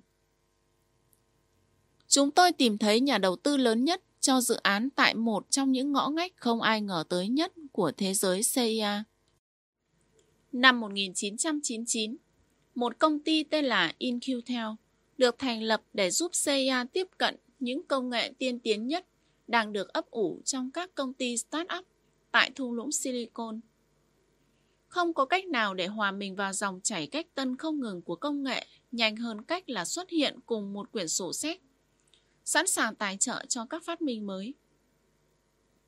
InQtel được xem là một công ty vốn đầu tư mạo hiểm độc lập, đang phát triển ở giai đoạn đầu và chỉ tình cờ được CIA tài trợ. Một đội nhỏ hơn được InQtel tài trợ. Dự án Prophecy chính thức kết thúc và nhóm chúng tôi chuyển sang một giai đoạn mới gọi là Makin, chuyên về tình báo thị trường. Đây là một nhánh mới trong công tác thu thập tin tức tình báo. Bên cạnh tình báo con người, tình báo tín hiệu và một danh sách ngắn các INT khác. Makin là một cột mốc mới trong lịch sử lâu đời của hoạt động thu thập tin tức tình báo. Trong giai đoạn 2004-2005, nhóm chúng tôi đã tinh chỉnh các mô hình hành vi, xây dựng quy chuẩn và mạng lưới cần thiết để hệ thống nguyên mẫu hoạt động Ngoài Randitas của CIA, chúng tôi còn cộng tác với Lini Raymond, một chuyên gia công nghệ biết nhìn xa trông rộng, và Chris Ray, một nhà toán học ứng dụng, kiêm nhà lý thuyết suy luận nhân quả xuất chúng. Nhiệm vụ của tôi là đóng góp kiến thức chuyên môn về thị trường, lập mô hình hành vi và chọn mục tiêu. Reed viết các thuật toán và thiết kế bộ dò tín hiệu. Lini sẽ kết hợp tất cả lại với một giao diện người dùng thân thiện, ấn tượng. Randy điều hành nhân viên trong cơ quan và đảm bảo rằng chúng tôi luôn được tài trợ và hỗ trợ đầy đủ. Chúng tôi cùng nhau thực hiện một scan quốc riêng về thị trường tài chính. Thuật ngữ này được lấy theo tên của một điểm đen ở California, nơi thiết kế và chế tạo nên những chiếc máy bay do thám cực kỳ bí mật. Đến đầu năm 2006, hệ thống đi vào hoạt động và các tín hiệu bắt đầu xuất hiện. Hệ thống vận hành tốt ngoài mong đợi. Chúng tôi lọc ra tín hiệu nào ám chỉ hoạt động giao dịch nội gián. Những tín hiệu này thường đến từ những người tham gia giao dịch trên thị trường và chưa có gì cho thấy họ liên quan đến khủng bố. Dự án Markin không có quyền hành gì về mặt pháp lý. Vì vậy chúng tôi chỉ chuyển những trường hợp trên đến sách, hoặc không thì lờ chúng đi. Chúng tôi gọi đây là chính sách bắt và thả. Chúng tôi săn tìm bọn khủng bố và để bọn lừa đảo thông thường ở phố Wall cho các cơ quan có thẩm quyền xử lý. Vào thứ hai ngày 7 tháng 8 năm 2006, hệ thống nháy đỏ trên American Airlines khi phiên giao dịch bắt đầu. Đèn đỏ là cách để chúng tôi phát hiện ra một tín hiệu giữa vô số khu vực trên bảng theo dõi mối nguy hiểm. Các chỉ số đằng sau tín hiệu này cho thấy độ mạnh của nó cực kỳ lớn, tương tự như một trận động đất 8,0 độ Richter vậy. Chúng tôi giả soát nhanh tin tức trên thị trường và thấy không hề có tin gì liên quan đến American Airlines. Không có lý do gì để cổ phiếu này biến động mạnh như vậy. Một dấu hiệu chắc chắn của hoạt động giao dịch nội gián dựa trên những tin tức chưa được công bố. Hôm đó, Gridray đang điều khiển bộ dò tín hiệu thì gửi cho tôi một email nói rằng Hôm nay có một sự kiện có khả năng liên quan đến khủng bố. Chúng ta bắt được một tín hiệu đỏ trên phiên mở cửa của AMA. Grid và tôi cẩn thận thu thập hồ sơ và dán nhãn thời gian đối với các tín hiệu và kết quả phân tích trong thời gian thực. Cả hai đều biết rằng, nếu một vụ khủng bố xảy ra, thì những tài liệu ghi lại chuỗi sự việc xảy ra sau đó sẽ không đáng tin cậy cho lắm và không giúp ích gì nhiều cho chúng tôi trong việc tìm kiếm manh mối. Chúng tôi muốn nhìn thấy sự việc trước khi chúng xảy ra và ghi chép lại để chứng minh giá trị của bộ dò tín hiệu. Hết ngày 7, rồi ngày 8, không có tin tức gì về bất kỳ mối đe dọa khủng bố nào. Chúng tôi bắt đầu nghĩ rằng tín hiệu đó là lỗi dương tính. Vào ngày thứ ba, kể từ khi bắt được tín hiệu, tức thứ năm, ngày mùng 10 tháng 8, chúng tôi đang viết lách trong thư viện của mình lúc 2 giờ sáng như thường lệ. Một cái tivi nhỏ đặt trên giá sách, cách bàn làm việc vài bước chân đang chiếu kênh CNN, nhưng tắt tiếng. Tôi liếc qua và thấy một dòng tin nóng chạy dưới cuối màn hình, chiếu cảnh cảnh sát Anh đang bắt giữ các nghi phạm và rời khỏi các tòa nhà cùng nhiều thùng giấy tờ và máy tính. Dòng chữ cho biết Sở Cảnh sát London New Scotland vừa chặn đứng một âm mưu khủng bố cho nổ tung máy bay. Tôi lập tức bật tiếng để nghe chi tiết vụ việc. Lúc đó, ở London đang là ban ngày. Vụ triệt hạ đã diễn ra trước đó và giờ đã được phát đi rộng rãi. Tôi hiểu ra rằng âm mưu này liên quan tới các chuyến bay xuyên Đại Tây Dương từ London đến Hoa Kỳ và nhắm vào những chuyến bay có khả năng chở nhiều công dân Mỹ nhất. American Airlines là mục tiêu số 1. Mặc dù nhìn qua thì có vẻ như số lượng chuyến bay bị đe dọa không hề nhỏ. Tôi biết Grid cũng thuộc loại cú đêm như mình, nên mặc dù đã 2 giờ sáng, nhưng tôi vẫn gọi đến nhà cô ấy. Quả nhiên, Chris còn thức. Tôi nói nhanh, Chris, bật tivi lên, cô sẽ không tin chuyện gì đang diễn ra đâu. Cô ấy làm theo và ngay lập tức hiểu được tầm quan trọng của vấn đề. Một kế hoạch đánh bom American Airlines vừa bị triệt phá chưa đầy 72 giờ sau khi chúng tôi phát hiện ra một hoạt động giao dịch nội gián trên cổ phiếu của AMA. Lạnh gáy hơn nữa, chúng tôi nhận ra âm mưu đó bị lộ trong đúng khung thời gian mà mô hình hành vi của chúng tôi ước tính. Tất nhiên, tín hiệu của chúng tôi không liên quan gì đến việc âm mưu bị chặn đứng. Với sự giúp đỡ của cơ quan tình báo Hoa Kỳ CIA và cơ quan tình báo Pakistan ISI, hai cơ quan tình báo của Anh là MI5 và MI6 đã theo dõi âm mưu trong nhiều tháng liền. Ngày 5 tháng 8, Tổng thống Bush đã được nghe tóm tắt về vụ việc tại trang trại của ông ở Crawford, Texas. Ngày 9 tháng 8, kẻ chủ mưu Rashid bị bắt ở Pakistan. Rashid vượt ngục năm 2007 và người ta cho rằng hắn đã bị giết trong một vụ tấn công bằng máy bay không người lái của CIA năm 2008. Mặc dù các báo cáo về cái chết của hắn vẫn đang là chủ đề tranh cãi cho đến tận ngày nay. Ngày 6 tháng 8, bọn khủng bố phát đi một tín hiệu Go, được mã hóa để khởi động kế hoạch. MI6 đã chặn được thông điệp này và chuyển đến Elisa Buller, giám đốc MI5. Chính tín hiệu Go này giúp MI5 và New Scotland tiến hành các vụ bắt giữ mà chúng tôi xem trên CNN ngày 10 tháng 8. Cũng giống như tôi và Chris không biết trước chi tiết âm mưu khủng bố. Những kẻ đứng sau âm mưu đó cũng không biết chúng sắp bị tóm. Sáng thứ hai ngày mùng 7 tháng 8, một tên đồng bọn trong mạng lưới của chúng ở London thức dậy và bắt đầu giao dịch trong American Airlines. Đợt giao dịch khởi đầu cho mẫu hình cực kỳ bất thường đã tạo nên tín hiệu đỏ trên bảng theo dõi của chúng tôi. Ai đó đã đặt cược trên một điều chắc chắn sẽ xảy ra. Chính xác như những gì mà mô hình hành vi của chúng tôi đã dự đoán. Việc bộ dò tín hiệu của chúng tôi thu được một tín hiệu cảnh báo rõ ràng trước khi âm mưu khủng bố máy bay ở Anh bị lộ đã thu hút sự chú ý từ các cấp cao nhất của hoạt động tình báo Hoa Kỳ. Ngày 2 tháng 2 năm 2007, tôi nhận được một email từ Randy Tass nói rằng giám đốc điều hành của CIA Mike Morel muốn gặp tôi và Chris để thảo luận về bộ dò tín hiệu, cũng như tình trạng của Markin. Cuộc gặp sẽ diễn ra vào ngày 14 tháng 2, tức là chúng tôi có thời gian để chuẩn bị nội dung trình bày. Morel đã làm việc ở CIA từ năm 1980 và có một sự nghiệp lẫy lừng. Ông nổi tiếng nhất với việc hộ tống George Bush trong suốt chuyến công tác vòng quanh nước Mỹ của Tổng thống trên chiếc Air Force One ngày 11 tháng 9, khi Dick Cheney và George Tenet và những người khác đang điều hành các cơ quan đầu não ở Washington và Lenley, Morrell cũng ở cạnh Tổng thống Obama vào ngày 5 tháng 11 khi giám sát chiến dịch triệt hạ Osama Bin Laden. Trước khi về hưu năm 2013, ông đã hai lần giữ chức giám đốc cơ quan tình báo trung ương. Trong đó có một lần được bổ nhiệm sau khi David Petrus đột ngột từ chức vào năm 2012.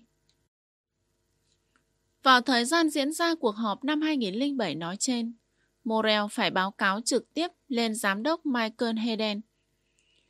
Các sĩ quan tình báo cấp cao khác cũng được mời đến tham dự buổi trình bày sơ lược về dự án Makin của chúng tôi tại văn phòng của Morel. Đây là những khán giả cấp bậc cao nhất mà dự án từng có. Email của Randy cũng lưu ý rằng có cả người từ văn phòng tổng tư vấn của CIA tham dự. Chắc chắn dự án của chúng tôi có nhiều vấn đề liên quan đến pháp lý, bao gồm cả vấn đề bảo mật, và để triển khai toàn diện thì CIA cần phối hợp với FBI, vì CIA không có thẩm quyền thực thi pháp luật ở Hoa Kỳ. Chúng tôi đã dành rất nhiều thời gian để nghiên cứu những vấn đề này và hiểu rõ tính chất nhạy cảm của chúng. Mặc dù vậy, chúng tôi không rõ tại sao Morel lại muốn các luật sư của mình tham gia một buổi tóm tắt sơ bộ về một hệ thống đối phó với khủng bố mới. Văn phòng của Morel rất rộng, đúng theo quy chuẩn của CIA, với những cửa sổ sáng sủa, một bàn làm việc lớn gần tường và một bàn họp ngay cửa ra vào. Trong các văn phòng ở Washington, người ta thường thấy nhiều bức ảnh được lồng khung đẹp đẽ chụp chủ nhân căn phòng với các nhân vật quyền lực. Ở văn phòng của Morel cũng có. Nhưng thay vì ảnh chụp hai người tại sự kiện nào đó, Morel lại treo những bức ảnh đen trắng không rõ mặt người khổ lớn. Chụp ông đứng trong phòng bầu dục, say sưa thảo luận với vị tổng thống đang khom người xem xét tài liệu. Có lẽ là trong phiên báo cáo thường nhật lên tổng thống, nơi người ta thảo luận về những thông tin nhạy cảm nhất và bảo mật nhất thế giới. Nếu Morel định dùng những bức ảnh này để gây ấn tượng với khách khứa thì ông đã thành công. Chris, Randy và tôi ngồi xuống bàn họp. Những nhân vật cấp cao khác đã có mặt và Morel bước từ bàn làm việc sang bàn họp. Bầu không khí có vẻ thân mật nhưng vẫn mang tính công việc, thậm chí hơi căng thẳng. Reed và Randy giới thiệu sơ qua về lịch sử dự án Prophecy và những khả năng của bộ dò tín hiệu. Là luật sư duy nhất của đội Markin trong phòng, tôi có nhiệm vụ tóm tắt về quyền hạn pháp lý cũng như các vấn đề bảo mật của dự án. Tôi mới trình bày được vài phút thì luật sư của CIA cắt ngang. Chúng tôi rất lo ngại về những gì các anh đang làm. Các anh đang theo dõi lịch sử giao dịch và chuyển các kết luận sang SEC. CIA không phải là một cơ quan thực thi pháp luật. Chúng tôi không đồng ý với chuyện này. Tôi nói rằng chúng tôi không sử dụng lịch sử giao dịch cá nhân, mà hoàn toàn dựa trên dữ liệu giá thị trường, lấy từ các nguồn mở mà bất cứ ai cũng có thể tiếp cận. Và việc này không khác gì mấy so với việc người ta xem TV. Về chuyện chuyển kết luận sang sách, tôi nói rằng chúng tôi chỉ đang thực hiện trách nhiệm của công dân và có thể dừng lại ngay lập tức nếu CIA muốn. SEC cũng đang xây dựng những hệ thống tương tự và trong tương lai sẽ không phụ thuộc vào chúng tôi nữa. Có vẻ như vị luật sư đang đưa ra những mối lo ngại này để đánh lạc hướng chúng tôi khỏi một vấn đề khác. Đến lượt Morel lên tiếng. Điều chúng tôi lo ngại ở đây là cách nhìn nhận vấn đề. Có thể các anh đang làm đúng, nhưng biết đâu, tờ New York Times lại bóp méo nó thành CIA dòm ngó quỹ 401k của người Mỹ. Đó không phải là rủi ro mà chúng ta nên ôm lấy trong lúc này. Sự lo ngại của Morel hoàn toàn có cơ sở. Tờ New York Times đã từng gây nguy hại đến an ninh quốc gia bằng cách tiết lộ việc khối tình báo tiếp cận các giao dịch ngân hàng trong hệ thống thanh toán SWIFT ở Bỉ. SWIFT là cơ quan đầu não trong mạng lưới ngân hàng quốc tế và nắm giữ vô số thông tin quý giá về tình hình tài chính của bọn khủng bố. Bài báo Tham đã khiến giới tài phiệt khủng bố trong thế giới ngầm tìm đến các mạng lưới bất thành văn, được gọi là Hawala, và các công ty ma. CIA lúc ấy cũng đang lao đao giữa tâm bão tin tức về các kỹ thuật thẩm vấn tăng cường như chấn nước. Họ tuyệt đối không cần thêm lý do nào để trở thành mối ngon của giới truyền thông ngay cả khi chương trình của chúng tôi có hiệu quả và hợp pháp chăng nữa. Quả thực, Morel đã chứng tỏ khả năng tiên đoán thần thánh của mình. Ngày 14 tháng 11 năm 2013, New York Times đã đăng bài báo có tựa là Chương trình do thám tài chính của CIA ăn cắp dữ liệu về người dân Mỹ. Nhưng vì thông tin này xuất hiện cùng lúc với vô số tin tức tương tự mà kẻ đào ngũ Edward Snowden tiết lộ nên hầu như chẳng ai chú ý đến nó. Tôi nói với Morel rằng chúng tôi có thể ngừng việc cung cấp thông tin cho SEC, đồng thời giải trình mọi đặc điểm kỹ thuật cần thiết để cho CIA yên tâm rằng thông tin mà chúng tôi sử dụng được lấy từ nguồn mở và không liên quan đến các cá nhân. Morel cảm ơn tôi và buổi họp kết thúc. Sau này tôi mới nhận ra rằng ngày hôm đó Makin đã bị khai tử ít nhất là về phía CIA. Gần thời điểm bắt đầu dự án Prophecy, tôi lưu ý với Randy Tass rằng đội dự án đang thực hiện một công việc phi thường và việc xây dựng hệ thống chống khủng bố có khả năng ngăn chặn những vụ tấn công trên quy mô lớn hoàn toàn nằm trong tầm tay. Randy, một tay lão luyện với 33 năm kinh nghiệm, cười và nói với tôi, Jim này, để tôi nói cho anh biết cách mọi thứ ở đây vận hành. Chúng ta sẽ làm một công việc phi thường và nó sẽ hoạt động như một phép màu. Rồi chuyện sẽ chẳng đi đến đâu và nó sẽ bị bỏ xó. Một ngày nọ, một vụ tấn công nghiêm trọng xảy ra và hiển nhiên là có kẻ sẽ giao dịch nội gián dựa trên việc biết trước thông tin. Seiya sẽ lôi hệ thống của chúng ta từ xó xỉnh nào đó ra, phủi bụi cho nó và bảo Xem này, lời giải nằm ngay đây. Chúng ta có một hệ thống có thể phát hiện nguy cơ cho lần tới. Hệ thống đó sẽ nhận hàng triệu đô la tài trợ và được xây dựng theo đúng cái cách chúng ta muốn. Nhưng dù có ngăn chặn được vụ tấn công tiếp theo thì người chết cũng đã chết rồi. Thật đáng buồn, những lời Randy nói đã trở thành sự thực. Rõ ràng, Makin đã bị bỏ xó. Nhưng chúng tôi vẫn cảm thấy rằng bộ dò tín hiệu có giá trị nhất định, ngay cả khi CIA không sử dụng nó. Nếu các cơ quan dân sự không quan tâm, chúng tôi vẫn còn một người bạn khác, Bộ Quốc phòng. Lầu Năm Góc nắm trong tay những nguồn lực lớn nhất, bị hạn chế ít nhất và có tư duy tân tiến nhất. Các sĩ quan quân đội cấp cao ở đó toàn là kỹ sư, tiến sĩ. Số lượng chuyên gia có bằng cử nhân ngành lịch sử, ngôn ngữ và chiến lược còn nhiều hơn nữa. Nói cho cùng, Bộ Quốc phòng là đơn vị chủ quản của cơ quan đặc trách kế hoạch nghiên cứu quốc phòng cao cấp. Viết tắt là DAPA, nơi đã phát minh ra những hệ thống mở đường cho Internet và World Wide Web. Các mối liên hệ của chúng tôi với Lầu Năm Góc được phát triển trong năm 2007 và 2008. Đúng lúc khối tình báo dân sự quay lưng lại với dự án của chúng tôi. Nhưng để mối quan hệ này lớn mạnh hơn, thì bản thân Makin phải phát triển lên. Ngay từ những giai đoạn đầu, Chris Ray và tôi đã hiểu rằng Makin không chỉ là một công cụ chống khủng bố. Nếu nó có thể phát hiện dấu vết của bọn khủng bố trong thị trường vốn, thì tại sao không sử dụng nó để giám sát hoạt động của các nhà độc tài, kẻ thù chiến lược và các chủ thể nhà nước khác trên thị trường? Tất cả những gì chúng ta cần làm là điều chỉnh bộ dò tín hiệu để tập trung vào các nhóm chứng khoán mục tiêu đã được Donny đóng giày. Đứng trước nhiệm vụ bao quát hơn này, Chris và tôi bắt đầu tìm kiếm các hiện tượng khác bên cạnh giao dịch cổ phiếu nội gián. Một trong số đó là việc Venezuela chuyển đổi dự trữ đô la của mình sang vàng. Nó báo trước cuộc chiến của Hugo Chavez nhằm vào đồng đô la và mệnh lệnh triệu hồi vàng của Venezuela từ các hầm chứa ở London. Cơ hội để phô diễn khả năng của hệ thống trước các khán giả mặc quân phục đến vào tháng 12 năm 2007. Khi chúng tôi giới thiệu bộ dò tín hiệu Makin với Bộ Tư lệnh Hoa Kỳ ở Omaha. Thành phần tham dự cuộc họp bao gồm các nhà khoa học dân sự và các sĩ quan quân đội.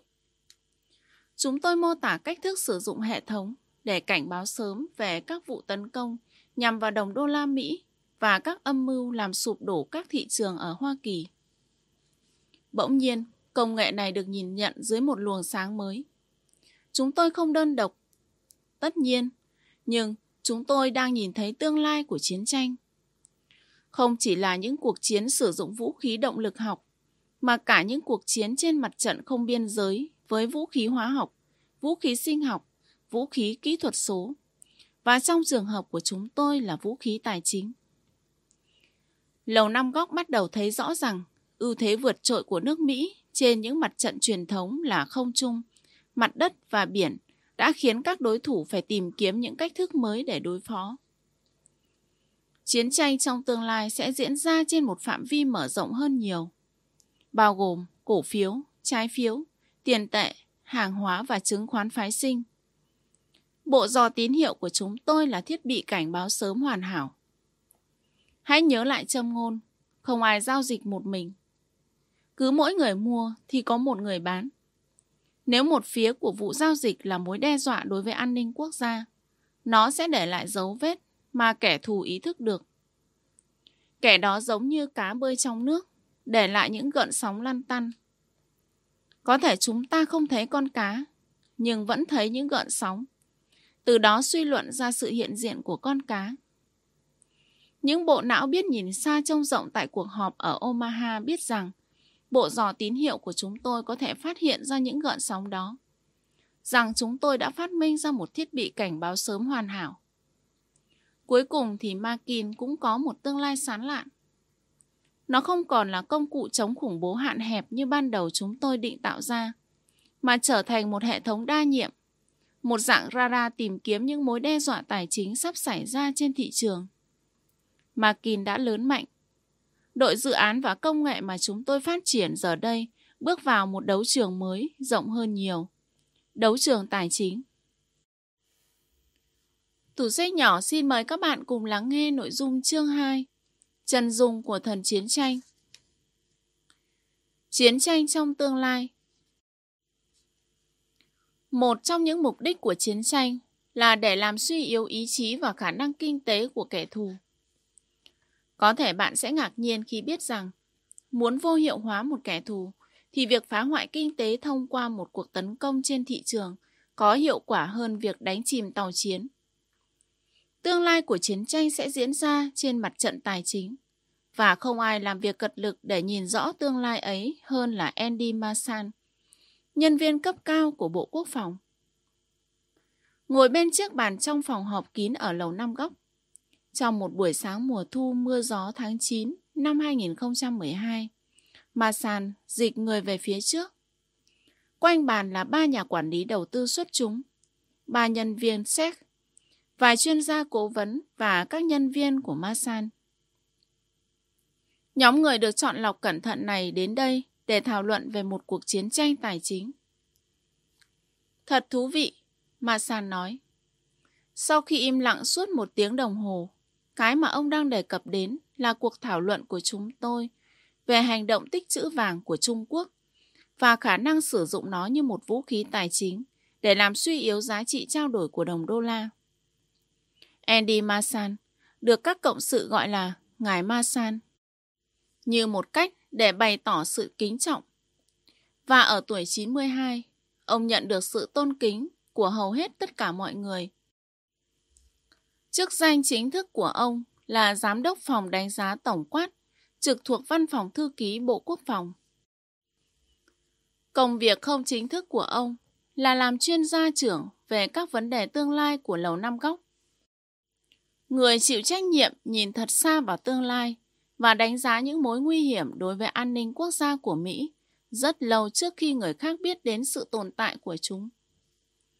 Masan đã đảm nhận vị trí này từ năm 1973 đến nay qua 8 kỳ tổng thống. Tuy nhiên, trước đó rất lâu, ông đã tham gia hoạch định chiến lược an ninh quốc gia từ năm 1949 khi gia nhập Rand Corporation – Viện Nghiên cứu và Phát triển Chính sách đầu tiên của Hoa Kỳ. Danh sách cộng sự và học trò cũ của ông và cả những nhân vật tiếng tăm khác của chính sách an ninh quốc gia trong suốt 8 thập kỷ. Chỉ có Pony quá cố mới có thể sánh ngang với Masan về tầm ảnh hưởng sâu rộng đến các vấn đề chiến lược trong giai đoạn chiến tranh thế giới thứ hai đến nay.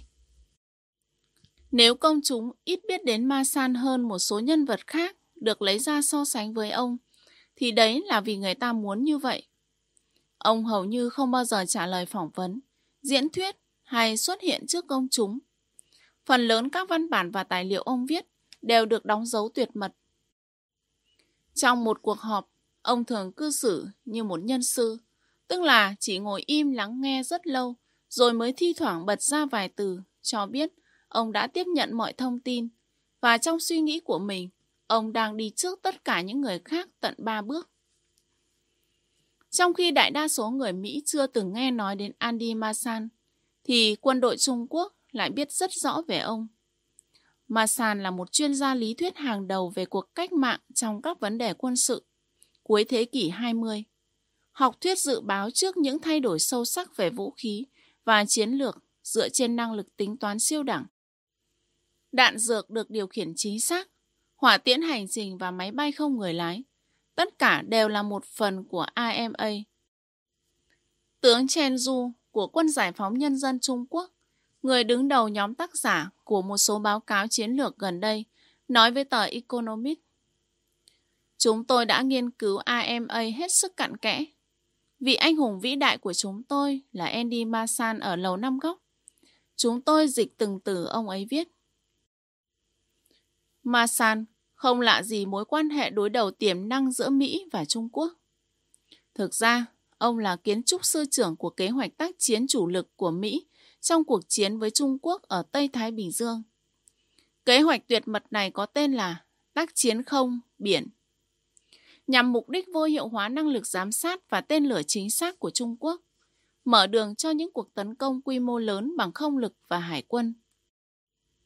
Lần này, thứ mà Masan đang nghe không phải là các loại vũ khí động lực học hay chiến thuật không biển, mà là các quỹ lợi ích quốc gia, hoạt động mua vàng lén lút và những mối nguy hiểm tiềm tàng đối với an ninh quốc gia do chính sách của Cục Dự trữ Liên bang Mỹ gây ra. Trung Quốc có hơn 3.000 tỷ đô la vốn đầu tư được tính bằng đồng đô la Mỹ và Fed cứ phá giá 10% đồng đô la thì tương đương với 300 tỷ đô la tài sản thực được chuyển từ Trung Quốc sang Hoa Kỳ. Không rõ Trung Quốc có thể chịu đựng được sự cướp bóc tài sản tích lũy này trong bao lâu. Nếu không thể đánh bại Mỹ trên không, trên biển, họ có thể tấn công qua thị trường vốn. Những mối nguy hiểm được đem ra thảo luận với Andy Masan ngày hôm đó hoàn toàn nhất quán với học thuyết quân sự của Trung Quốc. Học thuyết chiến tranh không giới hạn, bao gồm chiến tranh tài chính, chiến tranh mạng, hình thành từ năm 1995. Trong năm này, Thiếu tướng Wang Pufeng, cựu giám đốc chiến lược của Học viện Khoa học Quân sự Bắc Kinh, xuất bản một tài liệu có tên là Thách thức của chiến tranh thông tin sau khi gửi lời cảm ơn tới Andy Masan, trong những dòng mở đầu, Hoàng viết tiếp. Trong tương lai gần, chiến tranh thông tin sẽ kiểm soát cả hình thức lẫn tương lai của chiến tranh. Chúng tôi ghi nhận xu hướng đang không ngừng lớn mạnh của chiến tranh thông tin và xem nó như động lực trong công cuộc hiện đại hóa quân sự và khả năng sẵn sàng chống trả của Trung Quốc. Xu hướng này sẽ đóng vai trò quan trọng tột cùng nếu muốn giành chiến thắng trong những cuộc chiến tranh tương lai. Quân Giải phóng Nhân dân Trung Quốc giải thích rõ hơn về học thuyết này trong một cuốn sách xuất bản năm 1999 có tên là Chiến tranh không giới hạn. Các chiến thuật trong chiến tranh không giới hạn bao gồm vô số cách thức tấn công một kẻ thù mà không cần sử dụng vũ khí động lực học như tên lửa, bom hay ngư lôi. Thay vào đó là các vũ khí có sức hủy diệt hàng loạt, phát tán các chất sinh học, hóa học hay phóng xạ để gây thương vong dân sự và khủng bố người dân. Các cuộc tấn công mạng có thể làm rơi máy bay, mở cửa xả lũ, gây mất điện và đánh sập mạng lưới Internet. Gần đây, danh sách những mối đe dọa bất đối xứng mà Wang và những người khác đề cập trước tiên có thêm các cuộc tấn công tài chính. Chiến tranh không giới hạn thảo luận rất chi tiết về hình thức này trong chương Chân dung thần chiến tranh ngày càng mờ ảo. Nó được viết không lâu sau cuộc khủng hoảng tài chính ở châu Á năm 1997. Sự kiện châm ngòi cho cuộc khủng hoảng tài chính toàn cầu năm 1998. Một nguyên nhân chính gây ra cuộc khủng hoảng ở châu Á là việc các ngân hàng phương Tây đột ngột rút tiền nóng khỏi các ngân hàng ở những thị trường châu Á mới nổi. Tình hình càng thêm nghiêm trọng do những lời khuyên sai lầm từ IMF, tổ chức bị các quốc gia phương Tây chế ngự. Từ góc nhìn của châu Á, thì toàn bộ sự sụp đổ này trông giống một âm mưu của phương Tây, hòng gây mất ổn định các nền kinh tế. Quả thực, bạo động, giết chóc đã xảy ra từ Indonesia cho đến Hàn Quốc. Đỉnh điểm của sự thù địch là những lời chửi rủa giữa Thủ tướng Malaysia Mahathir Mohamad và chuyên gia quản lý quỹ đầu cơ George Soros. Trong màn đối đầu đáng hổ thẹn, ngay tại cuộc họp thường niên của IMF ở Hồng Kông vào tháng 9 năm 1997. Nền kinh tế Trung Quốc ít chịu ảnh hưởng của cuộc khủng hoảng kinh tế hơn các nước châu Á khác. Nhưng họ đã nghiên cứu tình hình một cách kỹ lưỡng và bắt đầu nhìn ra cách thức các ngân hàng bắt tay với IMF để ngầm phá hoại xã hội dân sự và gây sức ép buộc các thể chế phải thay đổi. Một trong những phản ứng của Trung Quốc là thông qua các tích lũy nguồn dự trữ đô la khổng lồ để đứng vững trước một đợt rút tiền ồ ạt và bất ngờ của các chủ nợ phương Tây. Bên cạnh đó, họ cũng phát triển một học thuyết về chiến tranh tài chính. Những bài học từ cuộc khủng hoảng 1997 1998, được hai nhà lãnh đạo quân sự Trung Quốc tóm lược trong một đoạn viết vừa đầy chất thơ, vừa như lời tiên đoán. Nền kinh tế thịnh vượng từng một thời khiến thế giới phương Tây không ngừng ngưỡng vọng, nay trở thành hố sâu suy thoái. Như những chiếc lá mới tối qua còn ở trên cây, sáng nay đã rơi rụng tơi bời bởi cơn gió mùa thu. Hơn thế nữa, một thất bại to lớn đến vậy trên tiền tuyến kinh tế sẽ đẩy trật tự xã hội và chính trị đến bờ vực sụp đổ. Người Trung Quốc đã đi trước chúng ta. Họ đưa ra học thuyết về chiến lược chiến tranh tài chính vào năm 1999 như một cách phản ứng với cú sốc tài chính ở châu Á năm 1997. Trong khi đó, người Mỹ vẫn loay hoay với khái niệm về chiến tranh tài chính mà không đạt được kết quả nào đáng kể cho đến tận 10 năm sau. Năm 2009, sau một cú sốc còn lớn hơn nhiều, cuộc khủng hoảng tài chính toàn cầu năm 2008. Đến năm 2012, cả Trung Quốc và Hoa Kỳ đều hết sức nỗ lực phát triển các học thuyết chiến tranh tài chính chiến lược và chiến thuật. Đây chính là bối cảnh dẫn đến việc nhóm chúng tôi được triệu tập tới trình bày trước Andy Masan và đội của ông về mối nguy hiểm đang ngày một rõ nét hơn. Chiến trường tài chính có cả hai hướng tấn công và phòng thủ. Hướng tấn công bao gồm những cuộc tấn công ác ý vào các thị trường tài chính của kẻ thù nhằm làm gián đoạn hoạt động giao dịch và phá hoại tài sản. Đòn tấn công có thể bao gồm hoặc gây gián đoạn một lần hoặc đánh trả lần hai.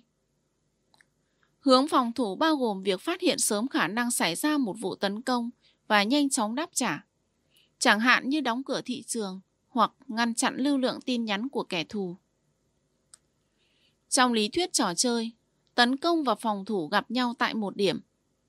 Vì đánh trả lần hai có thể có sức tàn phá rất lớn, hòng ngăn chặn các cuộc tấn công lần một. Đây chính là cách lập luận trong học thuyết mà Andy Masan góp phần phát triển trong các kịch bản chiến tranh hạt nhân suốt thời kỳ chiến tranh lạnh đầu thập niên 1960. Học thuyết này được gọi là đảm bảo phá hủy lẫn nhau, viết tắt là MAD. Giờ đây, một học thuyết mới đang được đưa ra. Nó là đảm bảo phá hủy lẫn nhau về tài chính. Đối với Andy Masan, vũ khí tài chính là khái niệm mới mẻ. Nhưng lý thuyết gian đe lẫn nhau thì không. Sự phân biệt giữa năng lực tấn công và năng lực phòng thủ trong chiến tranh tài chính không phải là sự phân biệt duy nhất. Người ta cũng phân biệt giữa mục tiêu vật chất như hệ thống máy tính của sàn giao dịch và mục tiêu phi vật chất như các mối quan hệ làm ăn. Các mục tiêu phi vật chất liên quan đến đạo đức kinh doanh dựa trên sự tin tưởng. Một doanh nghiệp nhìn có vẻ trung thực có thể giành được sự tin tưởng thông qua cách giao dịch kiên nhẫn lặp đi lặp lại nhiều lần, rồi bất ngờ lạm dụng lòng tin đó bằng cách nhấn chìm một hệ thống giao dịch bằng vô số lệnh thao túng độc hại. Các mục tiêu vật chất bao gồm mạng lưới khổng lồ các máy chủ, nút bấm, cáp quang, các kênh lưu lượng tin nhắn khác và cơ sở vật chất của sàn giao dịch. Không khó để các kỹ sư hoặc kẻ thù hiểu rằng việc phá hoại hay thâm nhập để làm gián đoạn một trong những mắt xích của hệ thống điện tử này có thể gây ra tình trạng hỗn loạn và buộc một thị trường phải đóng cửa, ít nhất là tạm thời. Những cuộc tấn công mạnh hơn có thể làm đóng cửa thị trường trong nhiều tuần hoặc thậm chí là nhiều tháng, tùy thuộc vào quy mô của hành động phá hoại. Khủng hoảng tài chính năm 2008 không phải là kết quả của cuộc chiến tranh tài chính nào, nhưng nó đã minh họa cho người Mỹ thấy rõ tính phức tạp và dễ tổn thương của hệ thống tài chính toàn cầu. Kể từ giai đoạn cao điểm vào tháng 10 năm 2007 đến giai đoạn thấp điểm vào tháng 3 năm 2009, khoảng 60.000 tỷ đô la tài sản đã tan thành mây khói. Nếu các công cụ vô hại như tài sản thế chấp đã có thể gây nên một thảm họa như vậy, thì hãy tưởng tượng xem thiệt hại còn tăng cao đến đâu nếu có một âm mưu thâu tóm thị trường ác ý được chỉ đạo bởi những chuyên gia tường tận chân tơ kẽ tóc về cách hệ thống này vận hành. Nhờ có Masan và những người khác, mọi người đang ngày càng ý thức rõ hơn rằng một cuộc tấn công tài chính mạng được tổ chức tốt có thể gây hại không thua kém bất cứ cuộc tấn công quân sự truyền thống nào. Tủ sách nhỏ xin mời các bạn cùng lắng nghe những trang sách tiếp theo. Kịch bản quỹ đầu cơ của kẻ thù Quỹ đầu cơ là vỏ bọc hoàn hảo cho một cơ quan tình báo. Để tiến hành một đợt tấn công, một người giao dịch ác ý không cần phải phá hủy cả một hệ thống vật chất. Nếu kẻ thù có thể thành lập một chủ thể hợp pháp như quỹ đầu cơ, nó có thể mở tài khoản với các nhà môi giới thanh toán bù trừ lớn và thực hiện các hoạt động giao dịch như bình thường suốt nhiều năm. Và chủ thể trở thành một gián điệp nằm vùng trong thị trường vốn mà nó tham gia. Lúc này, các nhà môi giới thanh toán bù trừ đã xem quỹ đầu cơ như một khách hàng quan trọng, đem lại những khoản hoa hồng khổng lồ và do đó cho hưởng hạn mức tín dụng lớn hơn. Quỹ đầu cơ cũng là hình thức tổ chức thu thập tin tức tình báo kinh điển, không ngừng tìm kiếm lợi thế về thông tin. Để thu thập thông tin, các cơ quan tình báo và các quỹ đầu cơ sử dụng phương thức tình báo giống nhau. Việc tham gia các cuộc họp chuyên môn cao cấp là một cách để xây dựng mạng lưới chuyên gia và nghe ngóng những thông tin mật về các sản phẩm và phát minh mới. Việc rót vốn vào một công ty cho phép nhà đầu tư tiếp cận ban quản trị, điều mà cả nhà quản lý quỹ lẫn nhân viên tình báo đều muốn. Đối với quỹ đầu cơ, mục đích là để giành lấy một lợi thế giao dịch, chẳng hạn như được xem trước một sản phẩm mới có khả năng tác động đến giá cổ phiếu. Đối với các cơ quan tình báo, mục đích là để đi trước đón đầu các tiến bộ công nghệ có khả năng tác động đến sức mạnh kinh tế của quốc gia đối thủ. Quỹ đầu cơ nằm vùng nói trên có thể xây dựng mối quan hệ thân thiết với nhiều nhà môi giới trên khắp thế giới để tăng sức mua của mình lên hàng trăm lần so với vốn thực có. Nếu tính đến tất cả hạn mức tín dụng và giá trị khái toán của chứng khoán phái sinh, theo lệnh từ Bộ Chỉ huy Tài chính của kẻ thù, mạng lưới trên có thể trở nên hết sức nguy hiểm. Lệnh bán những cổ phiếu đặc biệt như Apple, Google hay những cái tên lớn khác có thể nhấn chìm cả nhà cái lẫn người mua. Một đợt giá giảm có thể bắt đầu rất chậm, rồi dần dần lấy đà cho đến khi biến thành một cuộc khủng hoảng toàn diện. Cơ chế tự động ngừng giao dịch có thể được kích hoạt, nhưng áp lực bán sẽ không giảm bớt. Truyền thông sẽ vào cuộc và cuộc khủng hoảng sẽ ngày một lan rộng. Đối với kẻ thù thì không có ngày mai. Họ không cần lo lắng về việc phải trả giá cho các thương vụ mình thực hiện trong một vài ngày, hoặc do hậu quả của những khoản thu lỗ hạch toán theo thị trường. Thậm chí, vốn của họ có thể đang trên đường trở về các ngân hàng ở Bắc Kinh hay Moscow mà các nhà môi giới thanh toán bù trừ. Những người giờ đây phải xử lý lệnh bán không hề biết. Thị trường vốn có những cơ chế phòng vệ đối với rủi ro tín dụng qua đêm nhưng lại chưa từng thiết lập cơ chế phòng vệ nào hiệu quả đối với những khoản thu lỗ phát sinh ngay trong ngày. Các quỹ đầu cơ trá hình của Trung Quốc hay Nga có thể khai thác điểm yếu này và lạm dụng lòng tin cũng như sự tín nhiệm được xây dựng qua nhiều năm dòng dã. Cuộc tấn công nguy hiểm không nhất thiết chỉ diễn ra trong thị trường tiền mặt. Trong khi kẻ tấn công có thể bán cổ phiếu, thì họ cũng có thể mua quyền chọn bán hoặc bán khống cổ phiếu trong một đại lý hoán đổi để tăng áp lực bán. Người mua ác ý này trở thành một loại virus lây nhiễm toàn bộ hoạt động giao dịch của đại lý, khiến tình trạng hỗn loạn càng trở nên nghiêm trọng. Một chiến thuật đổ thêm dầu vào lửa khác là khởi động một cuộc tấn công đúng vào ngày mà thị trường đang sụp đổ vì những lý do không liên quan. Kẻ tấn công có thể đợi đến ngày các chỉ số chứng khoán quan trọng giảm xuống 2%, rồi mới hành động để đẩy thị trường giảm xuống 20% hoặc hơn nữa. Chiến thuật này có thể gây ra một vụ sụp đổ, tương đương với vụ sụp đổ đen tối bậc nhất lịch sử tài chính, kéo dài 2 ngày vào năm 1929. Sự kiện đánh dấu điểm khởi đầu của thời kỳ đại suy thoái. Kẻ tấn công trên mặt trận tài chính cũng có thể tiến hành các chiến dịch đánh vào tâm lý, hay còn gọi là chiến tranh tâm lý, để tăng tính hiệu quả của cuộc tấn công. Theo đó, họ sẽ tung ra tin tức giả và làm dấy lên những tin đồn. Chẳng hạn như một chủ tịch của Fed bị bắt cóc, một nhà tài phiệt nổi tiếng lên cơn đau tim, một ngân hàng lớn đóng cửa hoặc một nhà quản lý quỹ đầu tư tự vẫn.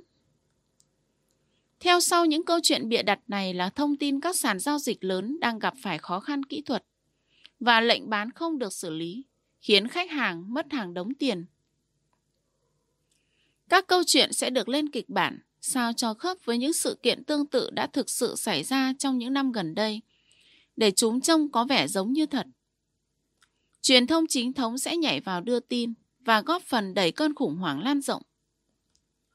Sàn giao dịch chứng khoán New York và SEC tuyên bố rằng họ có biện pháp phòng vệ để ngăn chặn loại hình giao dịch này. Tuy nhiên, những biện pháp này được thiết kế để cản bước người giao dịch có lý trí đang cố gắng kiếm tiền và có thể tạm thời hành động không có lý trí. Đó có thể là những khoảng dừng cho thị trường để người giao dịch suy xét tình hình một cách thấu đáo và nhìn ra món hời mình có thể mua. Những yêu cầu bảo chứng để bù đắp các khoản lỗ hạch toán theo thị trường và tạo ra tấm đệm giúp giảm thiệt hại cho người môi giới khi khách hàng vỡ nợ. Những kỹ thuật giảm nhẹ thiệt hại nói trên không thể cản bước chiến binh tài chính vì anh ta không tìm kiếm lợi nhuận hay những món hời. Kẻ tấn công có thể tận dụng khoảng rừng để tăng số lượng lệnh bán qua từng giây. Mặt khác, những kỹ thuật này phụ thuộc rất nhiều vào hoạt động thực tế của các bên liên đới. Khi một yêu cầu bảo chứng được đưa ra, nó sẽ kìm hãm những người giao dịch hợp pháp vì họ buộc phải cung cấp tiền mặt. Nhưng người giao dịch ác ý sẽ phớt lờ yêu cầu và tiếp tục giao dịch. Anh ta không có thời gian để trần trừ và cũng không bận tâm đến việc sau này có thể bị phát hiện. Trong sự kiện chân châu cảng, Mỹ không hề biết trước rằng Nhật sẽ đánh bom căn cứ hải quân của mình. Họ chỉ hiểu ra vấn đề sau khi hàng loạt tàu chiến Hoa Kỳ bị chìm hoặc bốc cháy. Một nhà môi giới thanh toán bù trừ có thể đóng tài khoản ác ý lại để ngăn không cho nó tiếp tục giao dịch. Tuy nhiên, việc này sẽ đẩy vị thế mở, di chuyển từ quỹ đầu cơ sang nhà môi giới. Trong trường hợp đó, nhiều nhà môi giới sẽ thua lỗ và sự thất bại từ hệ thống tài chính trở xuống sẽ đẩy các trung tâm thanh toán bù trừ vào cảnh vỡ nợ. Toàn bộ hệ thống sàn giao dịch, trung tâm thanh toán bù trừ, nhà môi giới và khách hàng đều có thể bị đẩy tới bờ vực sụp đổ. Quỹ đầu cơ nằm vùng có thể phục vụ một mục đích thâm hiểm khác. Đóng vai trò như các cơ quan thu thập tin tức tình báo trong nhiều năm trước khi tiến hành một vụ tấn công. Ngày nay, các chuyên gia phân tích tình báo không chỉ cần những bí mật quốc gia. Tình báo kinh tế bao gồm các dự án khai thác nguồn tài nguyên thiên nhiên, thăm dò năng lượng, xây dựng đường ống dẫn dầu và nhiều hoạt động khác đều vô cùng giá trị. Thông tin này có thể ảnh hưởng đến thị trường hàng hóa, sự ổn định về mặt tài chính, sự tăng trưởng kinh tế và kế hoạch phân bổ các nguồn lực của cả khối tư nhân lẫn khối nhà nước. Những thông tin tình báo dạng này không phải nhân viên chính phủ nào cũng biết. Nhưng các CEO, kỹ sư, chuyên gia phát triển trong khối tư nhân chắc chắn sẽ nắm rõ. Một khi quỹ đầu cơ trá hình đã có được vị thế vững chắc trong một công ty mục tiêu, nó có thể thu xếp để gặp ban quản trị của công ty đó. Việc này đặc biệt dễ dàng ở các công ty vừa và nhỏ, vốn nhận được sự ít quan tâm của các phòng ban nghiên cứu hoạt động môi giới. Những công ty như vậy thường sở hữu những thiết kế mới, tân tiến trong lĩnh vực chế tạo vệ tinh, ứng dụng 3D và xử lý hình ảnh kỹ thuật số. Việc tiếp cận với họ chính là chìa khóa. Các nhà đầu tư khôn ngoan sẽ để ý từng động thái và diễn giải từng dấu hiệu để suy luận ra thời điểm và bản chất của những phát triển mới nhất. Việc này có thể kéo dài trong nhiều năm để quỹ đầu cơ trá hình kiên nhẫn xây dựng lòng tin. Thâm nhập từng ngõ ngách của công ty, thu thập thông tin và tìm ra điểm yếu. Sau đó, như một con bọ cạp, nó sẽ tung đòn chí mạng theo lệnh của chủ nhân.